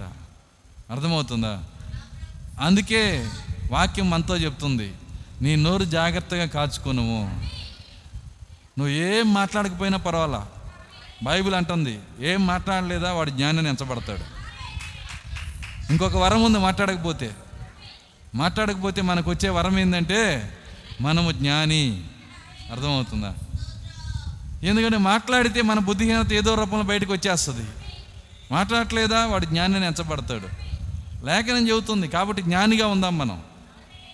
అర్థమవుతుందా? మాట్లాడి మన జ్ఞానవంతులుగా ఉండేదానికన్నా మాట్లాడకుండా జ్ఞానవంతులుగా ఉండేది ఇంకా ఇంకా గొప్ప కార్యం. కాబట్టి ఆయన అంటున్నాడు ఈ చివరి దినాల్లో నోరు చాలా జాగ్రత్తగా కాపాడుకోవాలంటున్నాడు. ఎందుకంటే ఈ చివరి దినాల్లో మరి ఆ నోరు ఎలా పనిచేస్తుందో భక్తుడు కొన్ని కార్యాలు రాశాడు. ఒక ఆయన రికార్డ్ చేశాడు ఈ యొక్క నోటి వలన జరిగే నష్టాలు ఏంటని. దాని కొద్దిగా నేను చెప్పి ముందుకెళ్తా.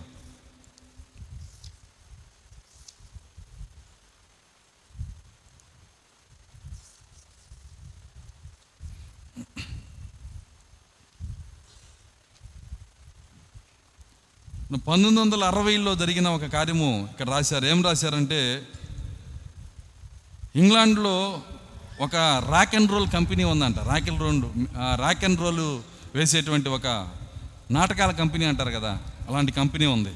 దాని పేరు ది బీటిల్స్ మీరు నెట్లో కూడా కొట్టి చూడవచ్చు దాన్ని. ది బీటిల్స్ అనే కంపెనీ ఇంగ్లాండ్లో ఫేమస్ అనమాట ప్రప- ఎందుకంటే ఇంగ్లాండ్ మొట్టమొదట అపవాది కార్యాలన్నీ ప్రపంచానికి ఇచ్చింది. దాని తర్వాత దాని దాని కూతురు ఎవరు? అమెరికా. అర్థమవుతుందా? ఈ యొక్క ఇంగ్లాండ్ తగ్గిపోయింది తర్వాత అమెరికా అపవాది కార్యాలన్నీ లోకానికి తీసుకొచ్చింది. అయితే మొదట ఇంగ్లాండ్ పనిచేసే టైంలో ఈ యొక్క ది బీటిల్స్ అనేటువంటి మరి కంపెనీలో దాన్ని స్థాపించినటువంటి జాన్ లెనిన్ ఆయన పేరు ఏంటంటే జాన్ లెనిన్. ఈ జాన్ లెనిన్ అనే ఆయన ఆయన ఏం చేశాడంటే మరి తనకు వచ్చిన పేరు ప్రతిష్టలను బట్టి ఒకరోజు ఇంటర్వ్యూ ఇస్తుంటే ఒక మాట చెప్పాడు ఆయన. ఆయన అన్నమాట రాశారు ఇక్కడ. ఆయన ఏమని రాశారు ఏమని రాశారంటే క్రైస్తవ్యము గొప్ప విషయం ఏమీ కాదు. నిజం చెప్పాలంటే మా rock rock and rock band the Beatles ఏస్ కంటే ఎక్కువ పేరు ప్రఖ్యాతులు సంపాదించాము. కొంతకాలానికి ప్రజలు యేసును మర్చిపోతారు మమ్మల్ని జ్ఞాపకం పెట్టుకుంటారు. ఆయన చెప్పిన మాట ఇది. వింటున్నారా? ఆయన అన్న ఇంటర్వ్యూలో చెప్పిన మాట ఏంటంటే యేసు కంటే మాకు ఎక్కువ పేరు పేరు ప్రఖ్యాతులు వచ్చినవి. కొంతకాలానికి యేసుని జనం మర్చిపోతారు మమ్మల్ని జ్ఞాపకం ఉంచుకుంటారు. ఎందుకంటే ప్రజల్లో అంతా పాపులర్ అయిపోయాం మేము. అయితే అక్కడ ఏమైందంటే ఇంటర్వ్యూ ఇచ్చిన కొద్ది రోజులకే మరి డేవిడ్ మార్క్ డేవిడ్ అనే ఒక ఆయన తుపాకీతో ఆయన కాల్చి చంపాడంట. పది నిమిషాలు చచ్చిపోయాడు. కొద్ది రోజులకే. ఎక్కువ ఏం టైం జరగల. ఒక కొద్ది పది రోజుల లోపే ఒక ఒక పది ఇరవై రోజుల లోపే మార్క్ డేవిడ్ ఆయన జరిగింది ఇది అంతా కూడా. నేను కథ చెప్పట్లా. జరిగిన కార్యమే చెబుతుంది. ఎప్పుడైతే ఇంత మాట అన్నాడో కొద్ది రోజుల్లోనే ఆయన కాల్చి ఎవరో చంపేశారు. చచ్చి పది నిమిషాల్లోనే చచ్చిపోయాడు. ఎక్కువ టైం కూడా లేదు. టెన్ మినిట్స్లో. ఎందుకు వచ్చింది? చెప్పండి. నోటి మాట. చూడండి ప్రశాంతంగా ఉండొచ్చు కదా తగ్గించుకొని ఉండొచ్చు కదా. అందుకే అన్నాడు ఏమన్నాడు నాశన దినం ముందు ముందు నాశన దినంకు ముందు భక్తిహీనులు వస్తారంట. నాశనానికి ముందు గర్వం నడుస్తుంది. నాశనానికి ముందు గర్వం వస్తుంది. కానీ ఎప్పుడు గర్వం రానివద్దు. ఎవరితోనూ ఎవరు పోల్చుకోవాల్సిన అవసరం లేదు ఇక్కడ. వాళ్ళకంటే నేను పరిశుద్ధుణ్ణి వీళ్ళకంటే నేను పరిశుద్ధుణ్ణి ఆమెకంటే నేను పరిశుద్ధురాలని ఇవన్నీ రాని మాకండి. ఎవరు ఎవరికంటే పరిశుద్ధులు లేరు ఇక్కడ. ఎందుకంటే ఎవరి క్రియలను బట్టి దేవుడు మనల్ని రక్షించలేదు. దేని బట్టి మనల్ని రక్షించాడు? కృప ద్వారా. కృప ద్వారా. కృప ద్వారా రక్షించబడ్డాము. ఇద్దరు అడుక్కునే వాళ్ళు వచ్చారు. మొదట అడుక్కునేవాడు కన్నా రెండో అడుక్కునేవాడు కొద్దిగా ఒక ఒక పెళ్ళ ఎక్కువ పడింది వాడికి. అన్నం పెళ్ళ కొద్దిగా ఎక్కువ పడింది. వాడి కాళ్ళు ఎగరేసి నీకు తెలుసా? అర్థమవుతుందా? నాకు కొద్దిగా పెళ్ళ పెళ్ళ ఎక్కువ పడింది. నేను నేను గొప్ప నీకంటే ఏముంది అడుక్కుతే అడుక్కు తింటాం తప్పితే అక్కడ. వాడి క్రియ ఏమన్నా ఉందా అక్కడ? ఏమీ లేదు. వింటున్నారా? కృప ద్వారా అంటే కేవలము ఆయన దయాదాక్షిణ్యాల ద్వారా నీ క్రియలు జీరో ఇక్కడ. నీ క్రియలను చూడలేదు ఆయన. మన క్రియలను ఆయన చూడట్లా. వింటున్నారా? అందుకే పాస్కర్ అట్టపడితే అటు జీవిస్తుంది. మన అట్లా అటు మాకండి నిజంగా నువ్వు కృప ద్వారా రక్షించబడితే వింటున్నారా? దేవుడు ఏ క్రియలు చేయాలని ఆయన అనుకున్నాడో వాటిని నువ్వు చేసేస్తావు మళ్ళీ. నువ్వు చేస్తావు కానీ ఆ క్రియలను బట్టి నిన్ను రక్షించలేదు. క్రియలు చేస్తావు కానీ క్రియలు బట్టి ఆయన నిన్ను రక్షించలేదు. దేవుని స్తోత్రం. అలెలుయ్య కాబట్టి ఇక్కడ తను చాలా చాలామంది లిస్ట్ ఇచ్చాడు. ఇంకొక ఆయన గురించి చెప్పాడు. బ్రెజిల్ ప్రెసిడెంట్ అయిన టేన్ క్రెడో నెవ్స్ అంట ఆయన పేరు. టేన్ క్రో క్రెడో నెవ్స్ పంతొమ్మిది వందల ఎనభై ఐదులో నాలుగు వందల ఎనభై ఓట్లు అనగా డెబ్బై రెండు శాతం ఓట్లు వచ్చినాయి అంట ఆయనకి. అత్యధికమైన మెజారిటీ వచ్చింది. డెబ్బై రెండు శాతం. బ్రెజిల్ ప్రెసిడెంట్ ఈయన. ప్రెసిడెంట్ పదవికి పోటీ చేశాడు. అప్పుడు ఆయన ఏమన్నాడంటే దేవుడు కూడా నన్ను బ్రెజిల్ ప్రెసిడెంట్ కాకుండా ఆపలేడు. వచ్చిందా? చని వచ్చింది. వస్తుంది. ఖచ్చితంగా నాశనానికి ముందు గర్వము. వస్తుంది. ఈయన పదిహేనో తారీఖు ప్రెసిడెంట్గా ప్రధ మరి ప్రమాణ స్వీకారం చేయాలి. పద్నాలుగో తారీఖు హాస్పిటల్లో పడ్డాడు. పద్నాలుగో తారీఖే హాస్పిటల్లో పడ్డాడు. ఏప్రిల్ ఇరవై ఒకటో తారీఖు మరణించాడు. అంటే పద్నాలుగు పడ్డాడు ఆరు ఏడు రోజులకి ఏమైపోయింది? చచ్చిపోయాడు. ఏమన్నాడు? దేవుడు కూడా నన్ను ప్రెసిడెంట్ కాకుండా నేను చెప్పే ఏదో కథ కాదండి ఇది. జరిగిన హిస్టరీయే నేను చెప్తుంది. చరిత్రలో జరిగినయే. మీరు కొట్టి చూడండి ఈ పేర్లన్నీ నెట్లో కొట్టి చూడండి అన్నీ వస్తాయి. చరిత్రలో జరిగిన కార్యాలు. నువ్వు ప్రెసిడెంట్ అయితే దేవునికి ఏమన్నా ఎక్కువ అర్థమవుతుందా? ఎవరైనా ఒకటే దేవునికి. అడుక్కునేవాడిని ప్రెసిడెంట్ని ఒకే రకంగా చూసే దేవుడు మన దేవుడు. దేవుని స్తోత్రం. అలెలుయ్య మనోళ్ళు పాదపరిచయ దగ్గరే కొద్దిగా అంటుంటారా అంటుంటారు. అర్థమవుతుందా? నువ్వు నువ్వు పనికిరాని ఉడివి పనికిరాని దాన్ని నా నేను నీ పదాలు పట్టుకోవాలని. కానీ దేవుడు అలా చూడండి అయితే ఆయన నీలోకి దిగొస్తేనే ఆ చూపు నీకు వచ్చేది. ఆయన వలే మనం చూడాలి. ఆయన ఎలా చూస్తున్నాడో మనం కూడా అలాగే చూడాలి. ఆయన ఆయన అందరినీ సమానంగానే చూస్తాడు. కోటీశ్వరుని కోటీశ్వరుడుగా చూడడు పేదవాడిని పేదవాడిగా చూడడు. ఎందుకంటే కోటీశ్వరుడిగా ఉండటంలో ఏమీ లేదు. పేదవాడిగా ఉండటంలో కూడా ఏమీ లేదు. ఎందుకంటే దాన్ని దీన్ని దీన్ని ఒక కార్యం చెప్పచ్చు. ఏంటంటే ఒక ఒక నాటకం వేసేటప్పుడు ఆ నాటకంలో శ్రీకృష్ణదేవరాయల పాత్ర ఉంది. అందులో మరి భటుడి పాత్ర ఉంది. ఏ నాకు శ్రీకృష్ణదేవరాయల పాత్రే కావాలని కోరుకుంటావా ఏంది? నాకు అదే కావాలి. ఎందుకంటే నేను రాజుని కదా అక్కడ. ఎంతసేపు ఉంటుంది నీ రాజభోగ్యం అక్కడ? ఒక రెండు నిమిషాలు. పైగా మరి బ భటుడిగా ఉన్నవాడికి పెద్ద కష్టం తక్కువ. అదంత ఒక చెప్ప పైన వేసుకుంటే చాలు. ఏంటది? చెప్పేంటండి హెల్మెట్ అనమాట అది ఒకటి పెట్టుకుంటే చాలు. ఈయన ఈయన అట్ట కాదు. ఈ యొక్క కృష్ణదేవరాయలు కనపడటానికి మేసం పెట్టాలా? వెనకాల జుట్టు పెంచుకోవాలి. దీనికి మరి డ్రెస్ చేసుకోవాలి. మేకప్ ఉండాలి. రుద్దిందే రుద్ది తోమిందే తోమి వాడిని తయారు చేయడానికి చాలా టైం పట్టింది ఏ పాత్ర ఇష్టం? చిన్న పాత్ర అడుకునేవాడు పాత్ర పాత్ర ఎవరైనా ఇష్టపడతాడా? ఏ పాత్ర అయితే ఏందండి? రెండు నిమిషాలు స్టేజ్ మీద ఉండేదానికి. అసలు పాత్ర బయటకు వచ్చినాక ఉంటుంది. రంగస్థలం నుంచి బయటకు వచ్చినాకే అసలు పాత్ర ఉంటుంది. నీ నిజమైన పాత్ర ఈ ఈ రంగస్థలం నుంచి నువ్వు బయటికి రావాలి. ఏది రంగస్థలం? ఈ లోకమే రంగస్థలం. నువ్వు ఉన్నదే డ్రామా స్టేజ్ ఇది. నువ్వు నమ్మినా నమ్మకపోయినా ఇది సత్యం ఇది. వింటున్నారా? ఎన్టీ రామారావు ఇందిరాగాంధీ అందరూ అక్కడికి వెళ్ళి మీకు తెలుసా మేము మా దేశానికి ప్రెసిడెంట్ మీ? ప్రెసిడెంట్ అయితే ఏంటి? కూర్చో ఇక్కడ అంటారా అర్థమవుతుందా? ప్రెసిడెంట్ లేదు సీఎం లేదు ఏది లేదు. దేన్ని దేవుడు లెక్క చేయడండి. చక్రవర్తిని కూడా లెక్క చేయడు. కానీ దేవుడు ఒక పేదవాడైన పేద స్థితిలో ఉన్న పరిశుద్ధాత్మగా కలిగి ఉంటే ఆ స్థితిని ఆయన ప్రేమిస్తాడు. దేవుని స్తోత్రం. అలెలుయ్య కాబట్టి మరి ఈ లోక నటనలో ఏది ఉంది ఏది లేదనేది నేనైతే చూడదలుచుకోవాలా మరి మీ మీకే మీ మీకు దాన్ని వదిలేస్తున్నాను నేను. ఏముంది? వీళ్ళు బాగా చదువుకున్నారా? ఇలా కోట్లు ఆస్తులు ఉన్నాయా? ఫ్లాట్లు ఉన్నాయా? ఏది నేను చూడాలనుకోవట్లా? ఎందుకంటే నటన మూసిపోయిందా అంతా వెళ్ళిపోయిద్ది. నటన మూసిపోతే అంతా వెళ్ళిపోయింది కొంతమంది అంటారు వీళ్ళకి ఎన్ని ఉన్నాయో వీళ్ళకే లెక్క తెలియదండి. మీకు తెలుసా? చచ్చిపోయినాక ఆ లెక్క తెలియకుండానే పోతారు వాళ్ళు. వదిలేసి పోవాల్సింది లెక్క తెలిస్తే ఏంది తెలియపోతుంది. అర్థమవుతుందా? వదిలేసి వెళ్ళిపోవాల్సిందే. అంటే ఎంత లెక్క ఉంటే మనకేంటి? దాంతో మనం చేసేదేంటి? మనము మహా అయితే ప్రజల చేత కాసేపు గౌరవించబడతాము. గౌరవించేవాడు ఉండడు గౌరవించబడే వాళ్ళము ఉండవు ఉపయోగం ఏమైనా ఉందా? ఏ ఉపయోగం లేదు. కాబట్టి శాశ్వతమైన దేవుడు మనల్ని గౌరవించాలి. శాశ్వతమైనటువంటి దేవుడు మనల్ని గౌరవించాలి. దాని కొరకు మనం ఏం చేయాలి? ఒకే ఒక మార్గం ఉంది. ఆయన చిత్తాన్ని మనం చేయాలి.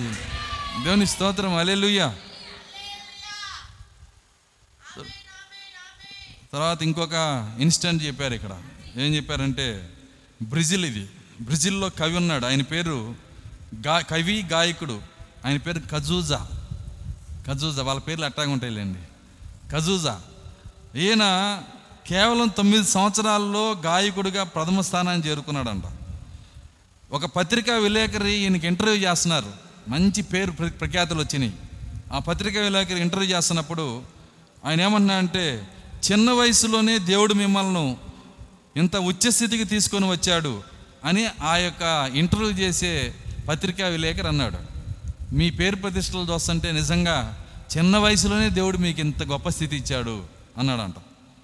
అది అన్నప్పుడు అతను ఏమన్నాడంటే నేను దేవుణ్ణి నమ్మను. నేను దేవుణ్ణి నమ్మను. అంటూ తన సిగరెట్ పొగని పైకి ఊదుతూ వదులుతూ దేవుడా నువ్వే ఉంటే ఈ పొగ పీల్చుకో అన్నాడు అంట అర్థమవుతుందా? దేవుడా నువ్వే ఉంటే ఈ పొగ పీల్చుకో అన్నాడు. ముప్పై రెండు ఏట ఎయిడ్స్ వ్యాధితో చచ్చాడు. పెద్ద టైం ఏం లేదండి. ఎన్నో సంవత్సరం? ముప్పై రెండు. సో నా ఆ నోటితో ఆయన చేసిన పొరపాటు వలన ఎయిడ్స్ వ్యాధి రెడీగా ఉంది అక్కడ. దూకింది వాళ్ళలోకి. పెద్ద టైం లేదు. థర్టీ టూ ఇయర్స్ అంటే ఎంత చిన్న వయసు అండి? ముప్పై రెండో సంవత్సరమే ఎయిడ్స్ వ్యాధితో ఎండిపోయి స్కెల్టన్ అయిపోయి వింటున్నారా? అస్థి పంజరానికి వాడికి తేడా లేకుండా కంటి త్వరలో ఎక్కడో గు- కనుగుడ్డుండి చూస్తూ ఏడ్చి ఏడ్చి కుమిలిపోయి చచ్చాడు. ఎందుకు వచ్చింది ఈ బాధ అంతా? కాబట్టి మాట్లాడతానికి తొందరపడద్దు. దేవుని వాక్యం మనకు వార్నింగ్ ఇస్తుంది. బుద్ధిహీనంగా మాట్లాడొద్దు. ఏది పడితే అది మాట్లాడొద్దు. నీ మాట రికార్డు చేయబడుతుంది అంటున్నాడు ఆయన. నీ మాట రికార్డ్ చేయబడుతుంది. మీకు తెలుసా? ప్రతి మాట రికార్డ్ చేయబడుతుందని? మత్తయి సువార్త పన్నెండో అధ్యాయము.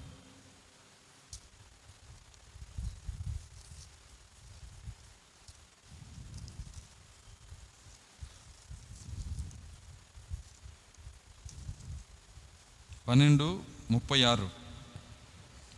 నేను మీతో చెప్పినదేమనగా నేను మీతో చెప్పున్నదేమనగా మనుషుల పలుకు మనుషులు పలుకు వ్యర్థమైన వ్యర్థమైన ప్రతి మాటను గుర్చియు. ప్రతి మాటను కూర్చియు విమర్శ దినమున విమర్శ దినమున లెక్క చెప్పవలసి ఉండును. లెక్క చెప్పవలసి ఉండును. నీ మాటలను బట్టి నీ మాటను బట్టి నీతిమంతుడు అని నీతిమంతుడు అని తీర్పు నొందుదువు తీర్పు నొందుదువు నీ మాటలను బట్టి నీ మాటను బట్టియే అపరాధివని అపరాధివని తీర్పు నొందుదువు తీర్పు నొందుదువు యేసుక్రీస్తు డైరెక్ట్గా చెబుతున్నాడు నీ మాటని బట్టే.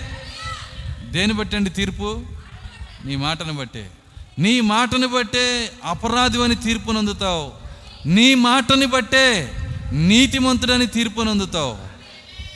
ఎలా తీర్పు నందాలో నువ్వే నిర్ణయించుకో. నేను అపరాధిగా ఉంటానా? నీతిమంతుడిగా ఉంటానా? దేని బట్టి మనము తీర్పు నొందుతామంటే మన మాటను బట్టే. కాబట్టి ఆ మాటను మనం కాపాడుకోవాలంటున్నాడు ఆయన. చాలా జాగ్రత్తగా ఉండాలి. ఏది పడితే అది మాట్లాడకూడదు. కొంతమంది ఎక్కువ డంబాలు చెబుతుంటారు. ఎగిరే దానికన్నా అధికంగా చెబుతుంటారు. ఇవన్నీ మాట్లాడకూడదు. అవన్నీ కత్తిరించేసేయాలి నువ్వు ఎంతవరకు చేయగలవో అంతవరకే చెప్పు. నేను నేను అది చేయగలను ఇది చేయగలను నేను అట్లా చేయగలను ఇట్లా చేయగలను నేను రేపు అది చేస్తున్నాను. ఇవన్నీ చెప్పకూడదు. వాళ్ళది అతిశయోక్తి. వింటున్నారా? లోకంలో ఉండేవాళ్ళు అలాంటి అతిశయక్తి చూపిస్తారు. వాళ్ళు చెబుతారు చందమామ దించాలా నీకని? ఎన్ని అవసరం అవసరం మనకి? అర్థమవుతుందా? మనమన్నీ ఎన్ని చెప్పకూడదు. మన మాటలు అవునంటే అవును కాదంటే కాదు. అరకు అర అది అంటారు కదా అరచేతిలో వైకుంఠం అని. అలా చూపించకూడదు మనం. వైకుంఠం వెళ్ళాల్సిన అవసరం ఏంది? నీకు అరచేతిలోనే చూపిస్తా. అర్థమవుతుందా? అది కాదు. అలా కాదు మనం చేయాల్సింది. మళ్ళీ మా మాటలతో మళ్ళీ మనం తగ్గించుకోవాలి. మన మాటలు కొద్దివై ఉండాలి. ఎందుకంటే ఆయన పరలోకంలో ఉన్నాడు. మనం భూమి మీద ఉన్నాము గనక. దేవుని స్తోత్రం. అలెలుయ్యా సో ఇంకొక ఇన్సిడెంట్ చెప్తాను. ఇంకా పదిహేను నిమిషాలు ఉంది నా టయానికి. కొన్ని ఆయన చెప్పిన చరిత్రకారులు పోగు చేసిన మాటను బట్టి జరిగిన కార్యాలు.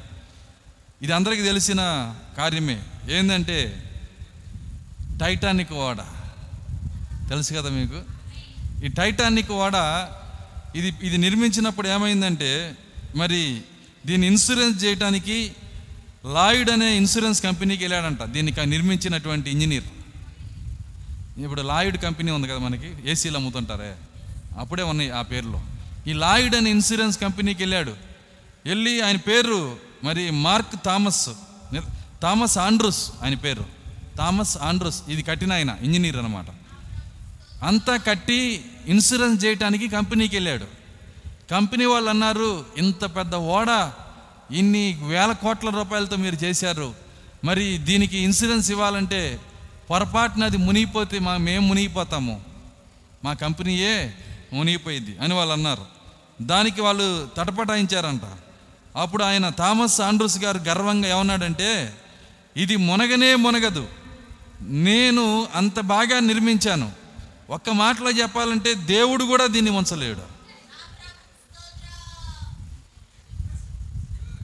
దేవుడు కూడా దీన్ని ముంచలేడు అంతే అయిపోయింది. వచ్చేసింది. అర్థమవుతుందా? నోటి మాటతో బయటకు వచ్చేసింది.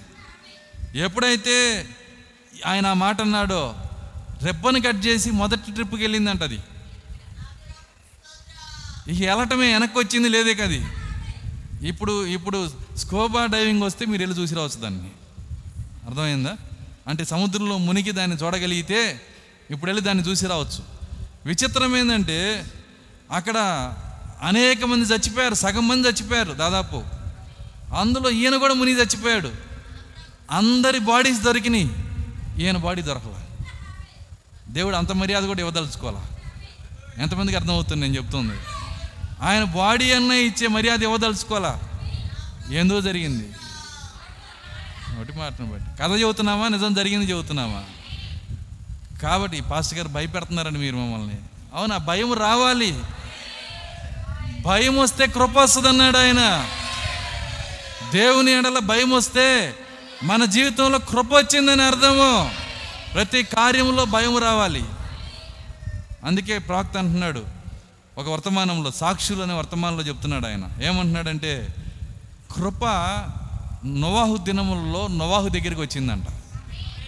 ఎప్పుడైతే నోవాహు దగ్గరికి కృప వచ్చిందో నోవాహు దేవుని ఎడల భయభక్తులు అలవాడయ్యాడంట కృప భయభక్తులుగా మారిందంట. భక్తి అంటున్నాడు. అప్పుడు మన జీవితంలో కృప అంటే వసదా రాదా? దేవుని ఎడల భయము భక్తి ఇవన్నీ ఆటోమేటిక్ వచ్చేస్తాయి. కృప మన జీవితంలోకి వస్తే. కాబట్టి మన యొక్క నోటిని చాలా జాగ్రత్తగా కాపాడుకోవాలి. మత్తయి సువార్త పన్నెండు మనం చదివిన పన్నెండు ముప్పై ఆరు. చాలా జాగ్రత్తగా మన హృదయంలో ఎప్పుడు రాయబడి ఉండాలి. ఏమన్నాడు? ఏలు పెట్టి చూపించి నీ నోటిని బట్టే నీ మాటను బట్టే నీవు నీతిమంతుడు అని తీర్పునందుతావు. నీ మాటను బట్టే అపరాధివని తీర్పునందుతావు కాబట్టి దేని బట్టి? మాటను బట్టి. కాబట్టి మాటను చాలా జాగ్రత్తగా కాపాడుకోవాలా. దాని తర్వాత నెక్స్ట్ ప్రాక్త చెప్పిన మరి బి- ఆ- యొక్క మార్లిన్ మన్రో. Marlin Munro. ఈమె లైఫ్లో కూడా ఏమైందంటే ఆమె ఆమె దగ్గరికి స్వార్థ చెప్పడానికి మరి బిల్లీ గ్రామ్ గారే వెళ్ళారంట. బిల్లీ గ్రామ్ వెళ్ళి ఆమెను బతిలాడుతున్నాడు అమ్మా దేవుని నమ్ముకో. మంచి స్టార్గా ఎలుగొంతుందామా. సినిమా స్టార్ అమ్మా చూడండి కోట్ల రూపాయలు సంపాదిస్తా బిజీగా ఉంది. ఐదు నిమిషాలతో కూడా ఎవరికి టైం ఇవ్వలేని స్థితిలో పాస్టర్ గారు వెళ్ళి చెప్పాడు అమ్మా దేవుడు నమ్ముకో. నువ్వు నువ్వు రక్షించబడతావు. ఆమె చెప్పినప్పుడు ఆమె ఇచ్చిన ఆన్సర్ ఏంటంటే నాకు ఇప్పుడు సమయం లేదు. నేను ఎంతో పాపులర్ నటిని. తర్వాత చూద్దాము. ప్రస్తుతం మీరు చెప్పే ఏస్తో నాకు పని లేదు. అన్నమాట ఇదే. ప్రస్తుతం నువ్వు మీరు చెప్పే ఏస్తో నాకు పని లేదు. ఎందుకంటే లోపల ఉన్న గర్వం లోపల ఉన్నటువంటి అతిశయము లోపల ఉన్న బలం దీన్ని బట్టి మాట్లాడితే ఇలాగే మాట్లాడతాం మనం. కానీ కృప మన లోపలికి వస్తే మనం ఎంత పనికిరాని వాళ్ళమో తెలిస్తే మనం ఎంత అల్పులమో తెలిస్తే మన మాటలు మారిపోతాయి మన తలంపులు మారిపోతాయి ఆమె చెప్పిన కొద్ది రోజులకే వింటున్నారా? ఆమె సూసైడ్ చేసి చచ్చిపోయిందని చెప్పి పేపర్లో వేశారు. సూసైడ్. ఎందుకంటే నిద్ర మాత్రలు అయ్యో మింగింది సూసైడ్ చేసి చచ్చిపోయిందని. ప్రాక్త అంటున్నాడు లేదు లేదు. మార్ మార్లిన్ మన్రో గుండెపోటుతో చచ్చిపోయింది అన్నాడు దేవుడు గడియారం ఆపాడు. అర్థం కాదు సెల్ తీసేశాడంతే. ఉన్నాయా గడియారాలు అందరి దగ్గర? ఉన్నాయా లేవా? అవి ఆడితేనే ఇక్కడ కూర్చునేది మనం. నాలిక ఆడాలన్నా గడియారం ఆడాలా. అర్థమవుతుందా? మాటలు రావాలన్నా గడియారం ఆడాలి. ఏంటది లబ్ధబ్ అనమాట మనకి హృదయ హృదయ గడియారం. దేవుడు జస్ట్ ఆమెకి సెల్ తీశాడు అంతే. సూసైడ్ చేసుకోవటం ఏం కాదు జరిగింది అక్కడ. అంతే. కింద పడి చూడండి ఆ యొక్క ఫోన్ దగ్గరికి వెళ్ళిందంట. రింగ్ చేసిందంట. ఫోన్ చేతిలో ఉండంగానే బిగుసుకుపోయేట పడిపోయిందంట. చచ్చిపోయింది. దాని తర్వాత కోటి రూపాయల షెడ్యూల్ ఉన్న నిర్మాత వచ్చి ఫోన్ చేసినా ఉపయోగం లేదు. అర్థమవుతుందా? ఎంత పెద్ద సినిమా అవకాశం వచ్చినా ఉపయోగం లేదు. ఒకటే సినిమా. ఏంది ఆ సినిమా అంటే ఒంటి నిండా పురుగులు అదే సినిమా. అర్థం కాదు ఏందండి? ఒంటి నిండా పురుగులు అదే సినిమా. అరికాల నుంచి తల దాకా పురుగులు అటు ఇటు పోతూ ఉంటాయి.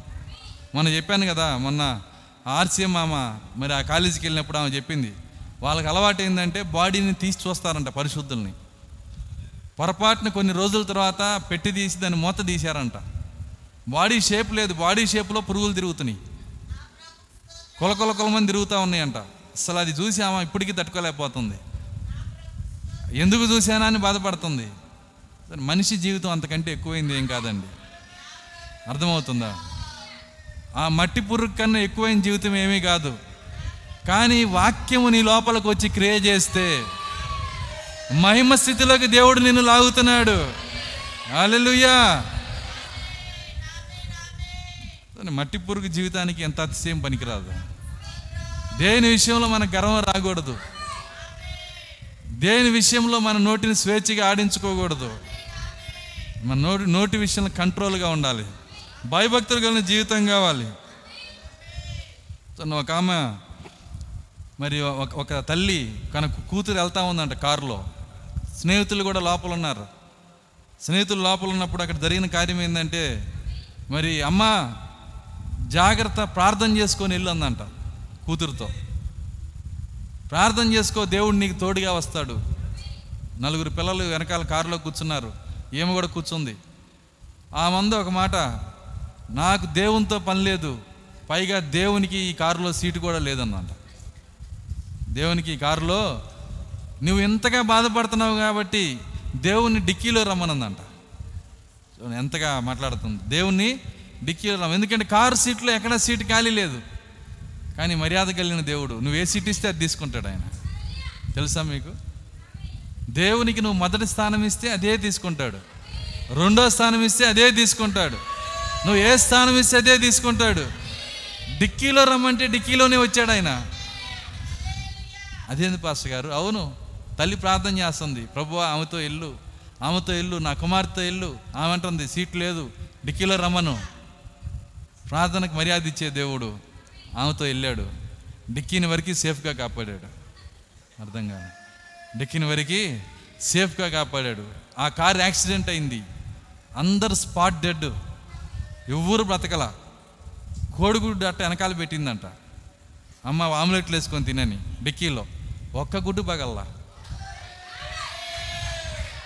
ఒక్క గుడ్డు కూడా పగల్లా? ఎందుకని? ఈరోజు నీ ప్రార్థనని దేవుడు నీతో రాడా ఆయన? ఆయన నీతో మర్యాదపూర్వకంగా నువ్వు తీసుకొని వెళ్తే ఇంకెన్ని కార్యాలు చేయగలడు ఆయన? నేను కారు డిక్కి కారు సీటుగా అది ఇచ్చేది. ప్రభు నా హృదయం తెరుస్తున్నాను నీకోసము. నాలోకి రండి నాయనా. హల్లెలూయా. ఆయన కారులోనో కారు డిక్కీలోనో కారు సీట్లో రావాల్సిన అవసరంలా. అత్యున్నత స్థానం ఆయనకి ఇస్తానికి నేను ఇష్టపడుతున్నా. నా హృదయంలోకి రండి ప్రభువా. అందుకే ఆయన అందు వివేకానందుడు. ఏమన్నాడంటే నేను గనక ఆమె కడిగిన అదే స్థానంలో నేనుంటే అత్తరుతో కడిగిన అదే స్థానంలో నేనుంటే కన్నీటితో కడిగిన అదే స్థానంలో నేనుంటే నా గుండెను చీల్చి నా రక్తముతో ఆయన పాదాలు కడిగేవాడిని యేసు దేవుడు గాక మరొకటి కాదన్నాడు ఆయన. దేవుని స్తోత్రం అలెలుయ్య చూడండి అక్కడ ఆ నోటి మాట వలన అంతా ఏ విధంగా జరుగుతా వెళ్తుందో చూడండి. డిక్కీలో రమ్మంటే డిక్కీలోనే వచ్చాడు. పొరపాటును కూడా ఏది పడితే అది మనం మాట్లాడకూడదు. పొరపాటుగా కూడా మాట్లాడకూడదండి. ఎందుకంటే ప్రతి మాట రికార్డు చేయబడుతుంది. చూడండి కారణం ఏంటంటే ఒక కార్యం ఉంది ఇక్కడ. మనము భవిష్యత్తులో నోటి మాటతోనే జీవించవలసిన వారమై ఉన్నాము. నోటి మాటతోనే వింటున్నారా? భవిష్యత్తులో సమస్తము ఏలవలసిన వారమై ఉన్నాము. నోటి మాట దైవత్వం యొక్క లక్షణము. ఎంతమందికి అర్థమవుతుంది నేను చెప్తుంది? దేవుడు దేంతో ఏలుబడి చేస్తాడు చెప్పండి? నోటి మాట. సూర్యుడు కావాలంటే ఏం చేశాడు ఆయన? సూర్యుడు కలుగునుగాక చంద్రుడు కలుగునుగాక భూమి కలుగునుగాక ఆయన కావలసినంత దేంట్లో ఉంది? నోటి మాట. సరే అది ఆయనకా? ఆయన పిల్లలకు కూడానా? చూడు మనకు కూడా అదే. నీవు నోటిని ఆయుధంగా వాడాలి. సృష్టించే శక్తిగా వాడాలి. నువ్వు ఆ విధంగా వాడాలంటే ఇక్కడే నువ్వు ప్రాక్టీస్ చేయాలి. నీ మాట అవునంటే అవును కాదంటే కాదు. నీ మాట దేవునికి ఇష్టంగా ఉండాలి. వింటున్నారా? నువ్వు అలాంటి దైవత్వంలోకి వెళ్ళబోతున్నావు గనక మాట చేత సమస్తమును చేసే సృష్టిలోకి వెళ్ళబోతున్నావు గనక ఇక్కడే నీ మాట చాలా జాగ్రత్తగా కాపాడుకోవాలి. ఏది పడితే అది మనం మాట్లాడకూడదు.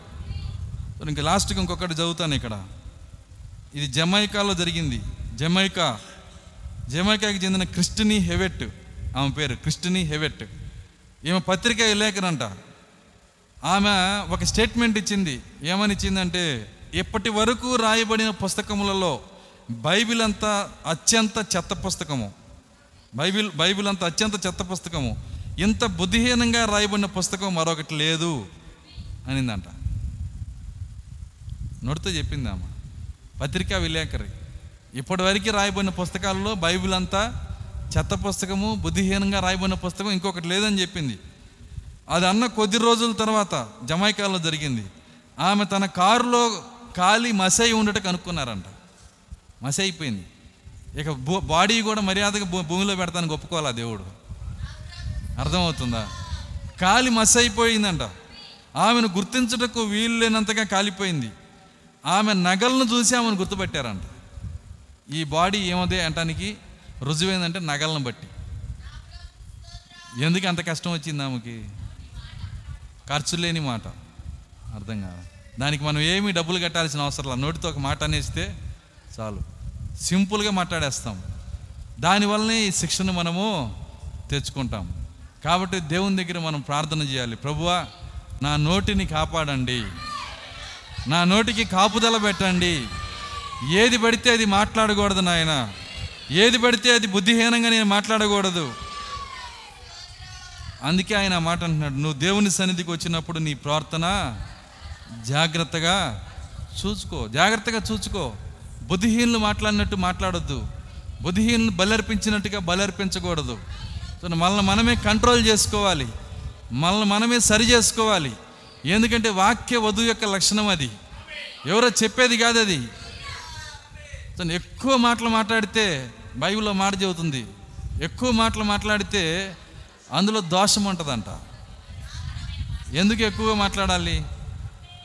అదే బైబిల్ మాట్లాడు వర్తమానం మాట్లాడు. సో అందులో ఏ దోషం ఉండదు. తను ఎవరు వింటలేదులే అని మనం మాట్లాడేసుకున్నాం అనుకో. ఏమైద్ది? ఈయన ఆయన ఒక ఆయన ఉంటాడు. ఆయన రికార్డు చేస్తున్నాడు. ఆయన అంటున్నాడు రాళ్ళు మొరపెడుచున్నవి. తోలములు సమాధానం ఇస్తున్నవి ప్రతిదీ ఏంటుందండి ఈరోజు? ఇవాళ రికార్డ్ చేసేది ఎక్కడో లేదు. అసలు నీ చుట్టూ అంతా రికార్డింగే జరుగుతుంది. సో నీ యొక్క ఈ యొక్క రాళ్ళు వింటున్నాయి బండలు వింటున్నాయి ఇసుక వింటుంది ఎంత చక్కగా రికార్డ్ అయ్యిద్ది అంటే హెచ్డి క్వాలిటీ కన్నా దాని తాతలాగా అయింది అర్థమవుతుందా? సమస్తం రికార్డ్ చేస్తున్నాడు దేవుడు. మీరు మీరు రికార్డ్ చేయడానికి వాడుకునే పరికరాలు ఏంటి ఇసుక. Sand disc. దాని పేరేందండి? Sand disc. శాండ్ అంటే ఏంటి? ఇసుక. ఇసుక డిస్క్ తయారు చేసి మీరు రికార్డ్ చేస్తున్నారు. దేవుడిచ్చిన ఇసుక డిస్కే అంత రికార్డ్ చేస్తే దేవుడు రికార్డ్ చేసే పరికరం ఎట్లుంటుంది అప్పుడు?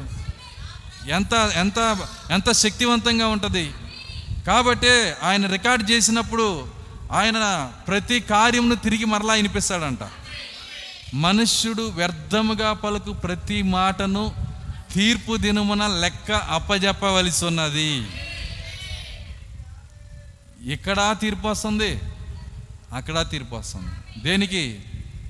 మన మాట వలన. తీర్పును తప్పించుకోవాలంటే భయభక్తులు కావాలి ఈరోజు. నోవాహు ఆ తీర్పును తప్పించుకోవాలంటే దేవుని ఎడల భయభక్తులు కలిగి ఉన్నాడు ఆయన. ఈ రాత్రి మనం ప్రార్థన చేయాలి ప్రభువా ఆ భయభక్తులు మాకు దయచేయండి. మాలో ఉన్న అతిశయాన్ని తీసివేసేయండి. నీకు ఇష్టం లేని కార్యాలు తీసివేసేయండి. వ్యర్థముగా మాట్లాడే కార్యాలు మా నుంచి తీసివేసేయండి. నలభై మంది నలభై మంది పిల్లలు చీల్చబడ్డారు. దేనికి? నోటి మాట. మనం ఇక్కడ జరిగిన హిస్టరీలో చెప్పాం. బైబిల్ హిస్టరీలో చాలా ఉన్నాయి. అర్థమవుతుందా? ఒక్క నోటి మాట వలన నలభై మంది పిల్లలు చీల్చబడ్డారు. ఒక్క ప్రాణం విలువ ఎంత ఎంత ఖరీదైన ప్రాణాలు? కానీ మాట ప్రాణమును విలువలేనిదిగా చేసేస్తుంది. ఆ శిక్ష వాళ్ళ మీదకి వచ్చేస్తుంది. అయితే మనము బుద్ధిమంతులమైతే ఏం చేయాలంటే నోటిని కాచుకోవాలా? మన నోటిని కాచుకొని ప్రభు నీకు ఇష్టమైందే నేను మాట్లాడాలి. ఎందుకంటే ఆరు వేల సంవత్సరాల నుంచి నువ్వు వినలేదు కానీ ఇప్పుడు నా మాటలను వింటున్నావు గనక. ఇది దేవుడు మన మాటలు వినే సమయం అండి. మరి ముఖ్యంగా వర్తమాన వధువులో ఉన్న వాళ్ళ మాటలు వింటాడు. వర్తమాన వధువులో ఉన్న మాటలు వింటాడు. చెవియొగ్గి వింటున్నాడు. ఎందుకంటే ఆ మాటలు ఆయనకి ఎంతో సంతోషాన్ని కలగజేయాల. పరిపూర్ణ మరి మానవుని స్వరూపంగా మారి పరిపూర్ణ మాటలు మనం మాట్లాడుకుంటున్నప్పుడు దేవుడు మన యొక్క మాటలన్నీ వింటుంటాడు. ఆయన సంతోషపడతాడు. నాలుక నాలుక ఆహార పదార్థాన్ని రుచి చూసినట్టుగా చెవి మాటని రుచి చూస్తుందంట. దేవుడు ఇప్పుడు నీ మాటలు ఎందుకు వింటున్నాడంటే రుచి చూడగోరుతున్నాడు ఆయన. నీ మాటల టేస్ట్ ఏంటి? నీ మాటలు ఎలాగున్నాయి? నీ స్వరం ఎలాగుంది? దేవుడు చెప్పాలి నా వాక్య వధు యొక్క స్వరము స్వరము మాధుర్యము. ముఖము మనోహరము. స్వరము మాధుర్యము. దేవుని స్తోత్రం అలెలుయా భూమిపైన యేసుక్రీస్తు అసలు మాట్లాడేవాడు కాదు. తెలుసా మీకు? అసలు మాట్లాడేవాడు కాదు ఆయన. వాళ్ళు వాళ్ళు గిలగిల కొట్టుకొని పిలాతు మాట్లాడవా? నీ ఇడిపించే శక్తి నాకుంది. ఒక మాట చెప్పు. ఏంటయ్యా ఈ మౌనం? వాళ్ళ వాళ్ళు కింద మీద పడి వాళ్ళు గిలగిల తన్నుకున్నా సరే ఆయన మాట్లాడేవాడు కాదు. ఒక మాట అట్ట అనేవాడు అవును నీవన్నట్టే. ఏమనేవాడు ఆయన అవును. తను మాట్లాడటానికి ఆయన త్వరపడేవాడు కాదు ఆయన. ఆయన స్వరము వీధిలో వినపడేది కాదు. ఉందా వాక్యంలో అక్కడ? ఆయన స్వరము వీధులలో కేకలు కూడా వినపడమంట నేనన్నా కేకలేస్తానా? ఆయన ఆ కేకలు కూడా వేయలేదంట. చిన్నగా మాట్లాడతాడు ఆయన. ఆయన ఒక్క మాట మాట్లాడంటే దాని పరలోకం జాగ్రత్త వహిస్తుంది.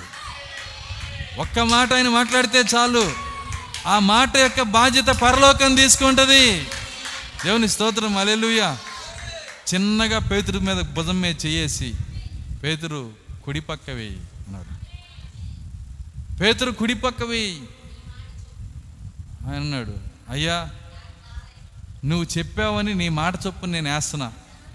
దాని అర్థం ఏంటంటే పొరపాటున అక్కడ అక్కడ కనుక ఒకవేళ చేపలు దొరకకపోతే నా అనుభవం ఓడిపోదు నీ మాట ఓడిపోయింది. జాగ్రత్త. మాట్లాడుతున్నావా? నిజమేనా? అవును. నేను చెబుతున్నా ఏమన్నాడు ఆయన? వేసాడు ఆయన మాట అనగానే పరలోకము బాధ్యత వహిస్తుంది అక్కడ. ఎందుకు బాధ్యత వహిస్తుంది? మాట్లాడవలసిందే మాట్లాడతాడు. ఎంతవరకు మాట్లాడాలో అంతవరకే మాట్లాడతాడు. నీవు కూడా అదే దైవత్వంలోకి వస్తే నీ మాట నీవు నువ్వు మాట్లాడినప్పుడు అవసరమైన మాటలు నువ్వు మాట్లాడినప్పుడు పరలోకం నీ మాటకు జాగ్రత్త వహిస్తుంది బాధ్యత వహిస్తుంది. ఆ పరలోకం ఏం చేసిందంటే అక్కడ ఆ యొక్క ఆ యొక్క దాన్ని ఏమంటారు ఆ యొక్క వలలోకి దూరే చేపల్ని పరలోకమే సృష్టించిందంట అక్కడ. దేవుని స్తోత్రం. అలెలుయ్య ఆయన అన్నాడు ఒకే ఒక మాట చెప్పాడు మీ బోధకుడు ట్యాక్స్ కట్టడా? అన్నాడు ఆయన. ఆయన అన్నాడు ట్యాక్స్ ఎవరు కడతారు? భూరాజులు కడతారా? ప్రజలు కడతారా? మనము భూరాజులము భూరాజు కుమారులు మనము. అయినా ఇప్పుడు ఆ మాట చెబితే కుదరదు ఇది ఆ టైం కాదు. సరే నేను ఒక మాట చెప్తున్నాను. వెళ్ళి సముద్రంలో ఆ యొక్క గేలమేయి. వచ్చిన మొదటి చేప నోరు తెరువు ట్యాక్స్కి కావాల్సింది అందులోనే ఉంటుంది అన్నాడు ఆయన. ఎవరు బాధ్యత వహించారు? పరలోక దేవుడు. మనము ప్రవేశించవలసిన దైవత్వం అక్కడే ఉన్నది. ఏది పడితే అది మాట్లాడుకుంటా ఇష్టం వచ్చిందంతా మాట్లాడుకుంటా పోతే దైవత్వంలో కాదు మనం వెళ్ళేది దయ్యపు తత్వంలోకి. అర్థమవుతుందా? దయ్యపు తత్వంలోకి వెళ్తావా? దైవత్వంలోకి వెళ్తావా? నువ్వే నిర్ణయించుకో. నీ మాటను నువ్వు కాపాడుకుంటే దైవత్వంలోకి వస్తావు. నీ మాటను గనక నువ్వు ఇష్టానుసారంగా నీ మనసుకు అనిపించినట్టుగా మాట్లాడితే దయ్యపు తత్వంలోకి వెళ్ళి కూర్చుంటావు ఒకరోజు. నువ్వు దైవత్వంలోకి వస్తే నీ మాటను నిలబెడటానికి పరలోకమే నీ వెనకాల ఉంటుంది. దేవుని స్తోత్రం. అలెలుయ్యా నువ్వు పొరపాటున ఎవరి భుజం మీదన చేసి బాధపడమాక తగ్గిపోయిద్దిలే అన్నావు అనుకో. నేను ముగిస్తున్నాను.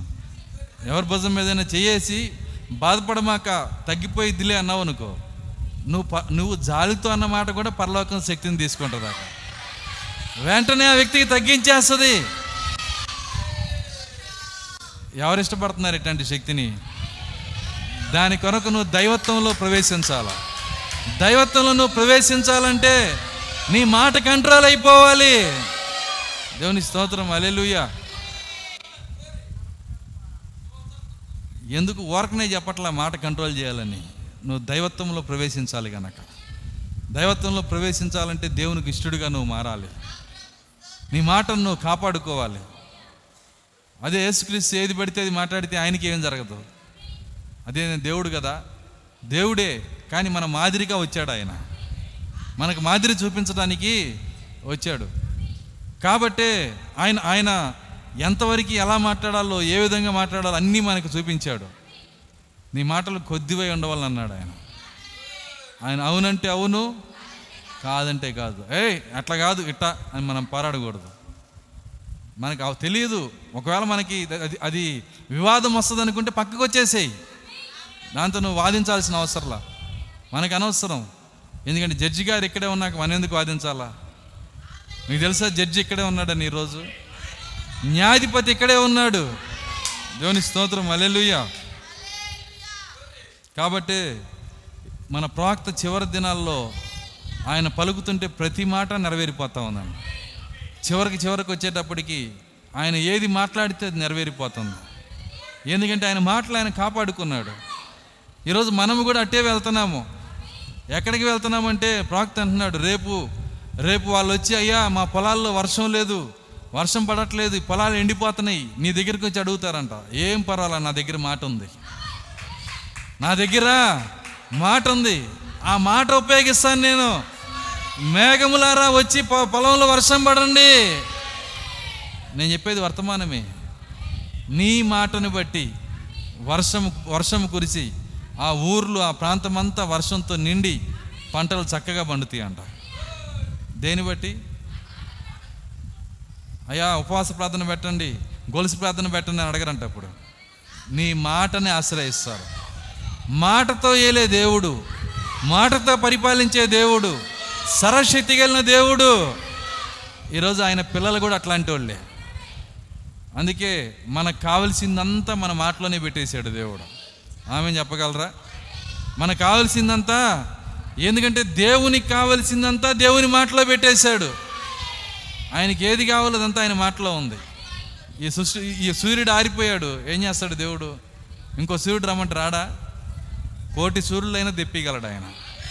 ఆయన కావలసిందంతా ఆయన మాటలోనే ఉంది.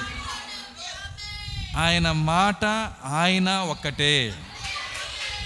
ఆయన మాట ఆయన. ఇప్పుడు మన దగ్గరికి రండి. మన పనికిరాని మాటలన్నీ ఒక చోట పెట్టి ఈ మాటలు ఈయన ఒకటేనండి ఒకటే అండి అన్నారు అనుకో ఎట్లా ఉంటుంది మనకి? చిచి చిచి నేను కాదంటావు నువ్వు. ఎందుకు మాట్లాడతావు? అన్నీ మాట్లాడతావు. కానీ అది నేను కాదంటావు. దాని ప్రకారం నువ్వు నిలబడలేవు. మన మాట మనము ఒకటే అంటున్నాడు ఆయన. దేవుడు దేవుని మాట ఒకటే. అప్పుడు దేవుని పిల్లలు వారి మాటలు ఒకటే.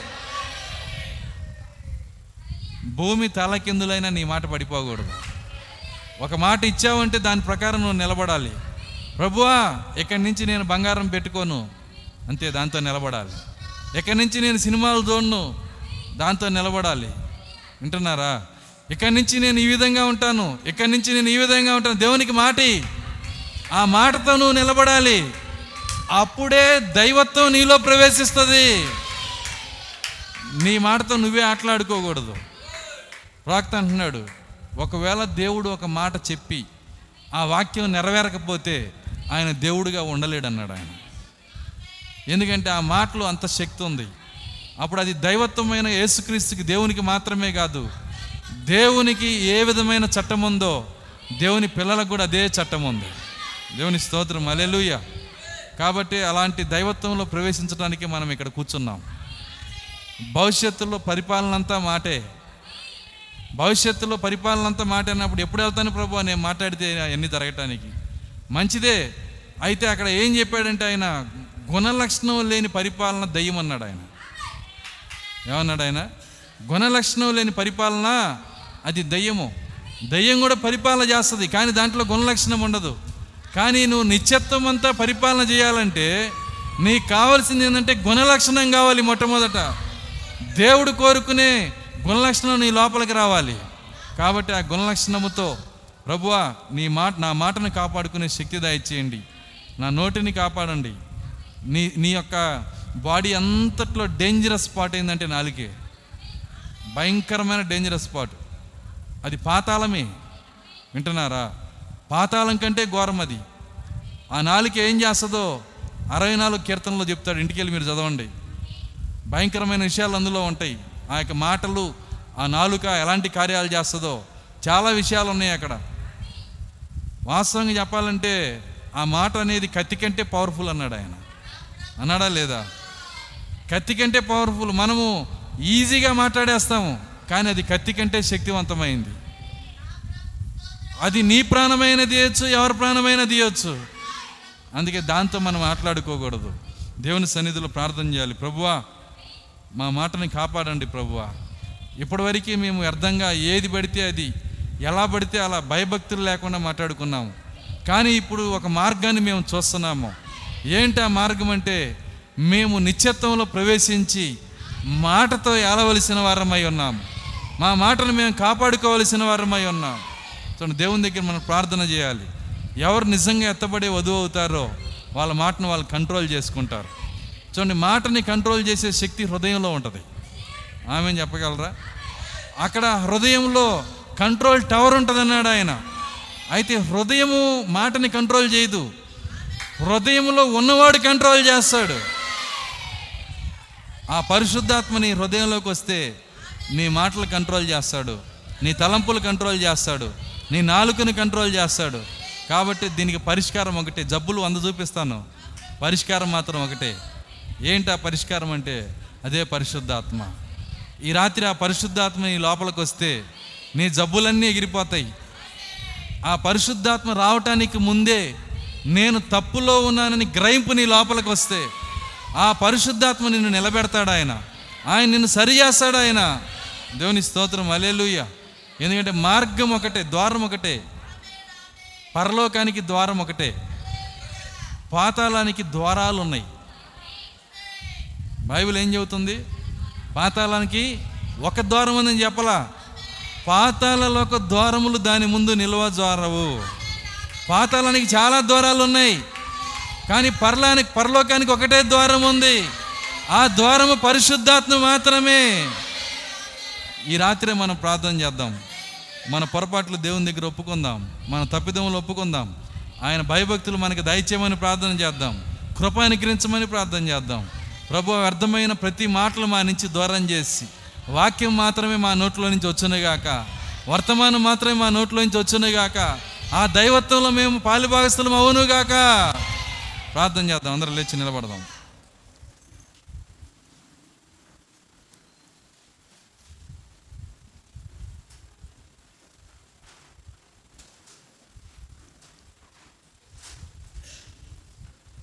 కొద్ది నిమిషాలు అందరం ఆయన సన్నిధిలో ప్రార్థన చేద్దాం.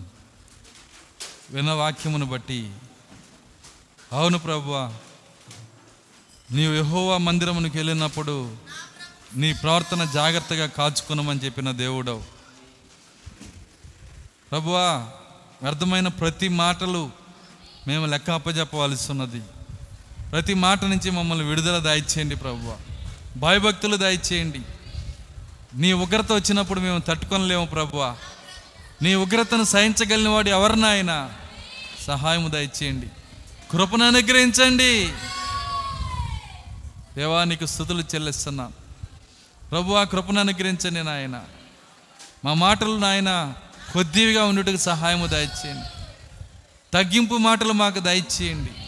విధేయత మాటలు మాకు దయచేయండి. మా మాటలను బట్టే మేము నీతిమంతులమని తీర్పు తీర్చబడతామని చెప్పిన దేవుడు ప్రభు ఆ దైవత్వంలోకి వెళ్ళే ఆ మాటలు దేవ స్వభావంలో పాలిభాగస్థులయ్యే మాటలు మాకు దయచేయండి. పరిశుద్ధాత్మతో మాట్లాడే శక్తి మాకు దయచేయండి.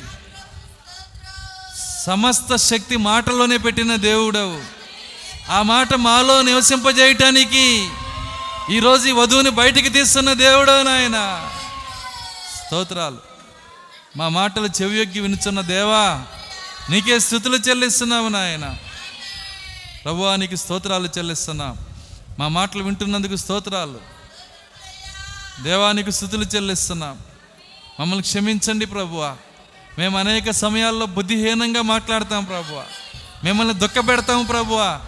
మిమ్మల్ని కన్నీరు పెట్టిస్తాము నాయన. మమ్మల్ని క్షమించమని ప్రార్థిస్తున్నాము. అలాంటి జీవితాలు మా నుంచి దూరం చేయండి ప్రభువ. ఆ కన్నీరు పెట్టించే స్థితి నుంచి మమ్మల్ని విడుదల దాయిచ్చేయండి. మిమ్మల్ని మేము బాధ పెట్టకూడదు ప్రభువ. మిమ్మల్ని మేము సంతోషపరచాలి నాయన. స్తోత్రాలు స్తోత్రాలు స్తోత్రాలు. అయ్యా శిక్షకు పాత్రమైన ఏ మాటలు మా నోటి నుంచి రాకుండా నిత్య జీవపు మాటలు మా నోటి నుంచి వచ్చాడు సహాయము దయచేయండి. అయ్యా భూమి మీద ఉన్నప్పుడు మీరు ఆ మాటలు మాట్లాడారయ్యా. పేతురు అంటున్నాడు మేము ఎవరి వద్దకు వెళ్ళదుము? నీవే నిత్య జీవపు మాటలు గలవాడవని. ఆ మాటలు మాకు దయచేయండి నాయన. నిత్య జీవపు మాటలు దయచేయండి. దేవా సహాయము దయచేయండి. అపవాది తీసుకొస్తున్న ప్రతి స్థితి నుంచి విడుదల దయచేయండి. మేము నీ గురించి మాట్లాడట్లో సంతోషించదముగాక దేవానికి స్తోత్రాలు చెల్లిస్తున్నాం. ప్రభా మా అతిశయములు తీసివేయండి. మా గర్వమును తీసివేయండి. పనికిరాని ప్రతి కార్యమును తీసివేయండి. నీ పాదముల యొద్ద మమ్మల్ని పడవేయండి నాయన. దేవానికి స్తోత్రాలు చెల్లిస్తున్నా. సహాయము దయచేయండి. ఈ రాత్రి నీ బిడ్డలు ప్రభువా మాటలో ఉన్న శక్తిని విన్నారు ప్రభువ. మేము ఎక్కడికి వెళ్ళవలసి ఉన్నదో ఆ మాటతో ఏ గురి వద్దకు వెళ్ళవలసి ఉందో నిత్యత్వం అంతా మాటతో మేము ఎలా జీవించవలసి ఉన్నదో సమస్తం మాకు బయలుపరిచిన దేవుడవు. నీకే స్థుతులు చెల్లిస్తున్నాం. ప్రభా దాని కొరకు ఇక్కడ మేము ఎలా జీవించాలో జాగ్రత్త వహించే శక్తి మాకు దయచేయండి. ఓ మా మాటను మేము కాచుకునే శక్తి దయచేయండి. ఈరోజు రెండు మేఘాలను మాకు ఇచ్చావు ప్రభువా. మేము సులువుగా తప్పిపోతున్నాము నాయన. మేము ఆ విధంగా తప్పిపోకుండా నిలబడే శక్తి మాకు దయచేయండి నాయన.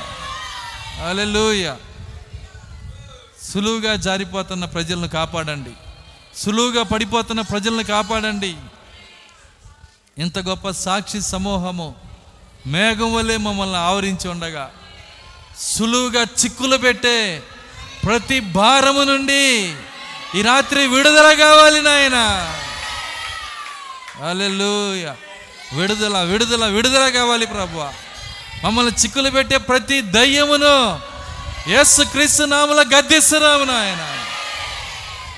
హల్లెలూయా. సహాయము దయచేయండి. నీకు ఇష్టలుగా జీవించే శక్తి మాకు దయచేయండి. మా నోటి మాటను కాపాడండి ప్రభు మా ప్రవర్తన కాపాడండి నాయన. మా ప్రవర్తన నీకు ఇష్టలుగా ఉండేది సహాయము దయచేయండి ప్రభు స్తోత్రాలు చెల్లిస్తున్నాం. విన్న వర్తమానం మా హృదయం పైన రాసి దాని ప్రకారం జీవించే శక్తి మాకు దయచేయమని. ఏదైనా మా మనస్సాక్షి మా పైన నేరారోపణ చేసినట్లయితే ఈ రాత్రి మేము బయటకు వచ్చదముగాక స్తోత్రాలు చెల్లిస్తున్నా. సమాధానం పొందుదముగాక మీ పాదములు పట్టుకొని వేడుకుంటున్నాం ప్రభువా. ఎవరైనా బలహీనతలో ఉంటే ఇప్పుడే వారిని రక్షించండి నాయన. సరిచేయండి సరిదిద్దండి. నేను ప్రేమించు వారిని గద్దించి శిక్షించుచున్నానని చెప్పిన దేవుడు మీరు ఎవరిని ప్రేమిస్తున్నారో వాని గద్దించుచున్న దేవుడవు వాని శిక్షించుచున్న దేవుడవు నాయన. అలెలుయా స్తోత్రాలు చెల్లిస్తున్నాం. ప్రతి మాట మా వెనుకల్లో దీవించమని ఏసుక్రీస్తు నామములో ప్రార్థించి వేడుకొంచున్నాము. ఆమె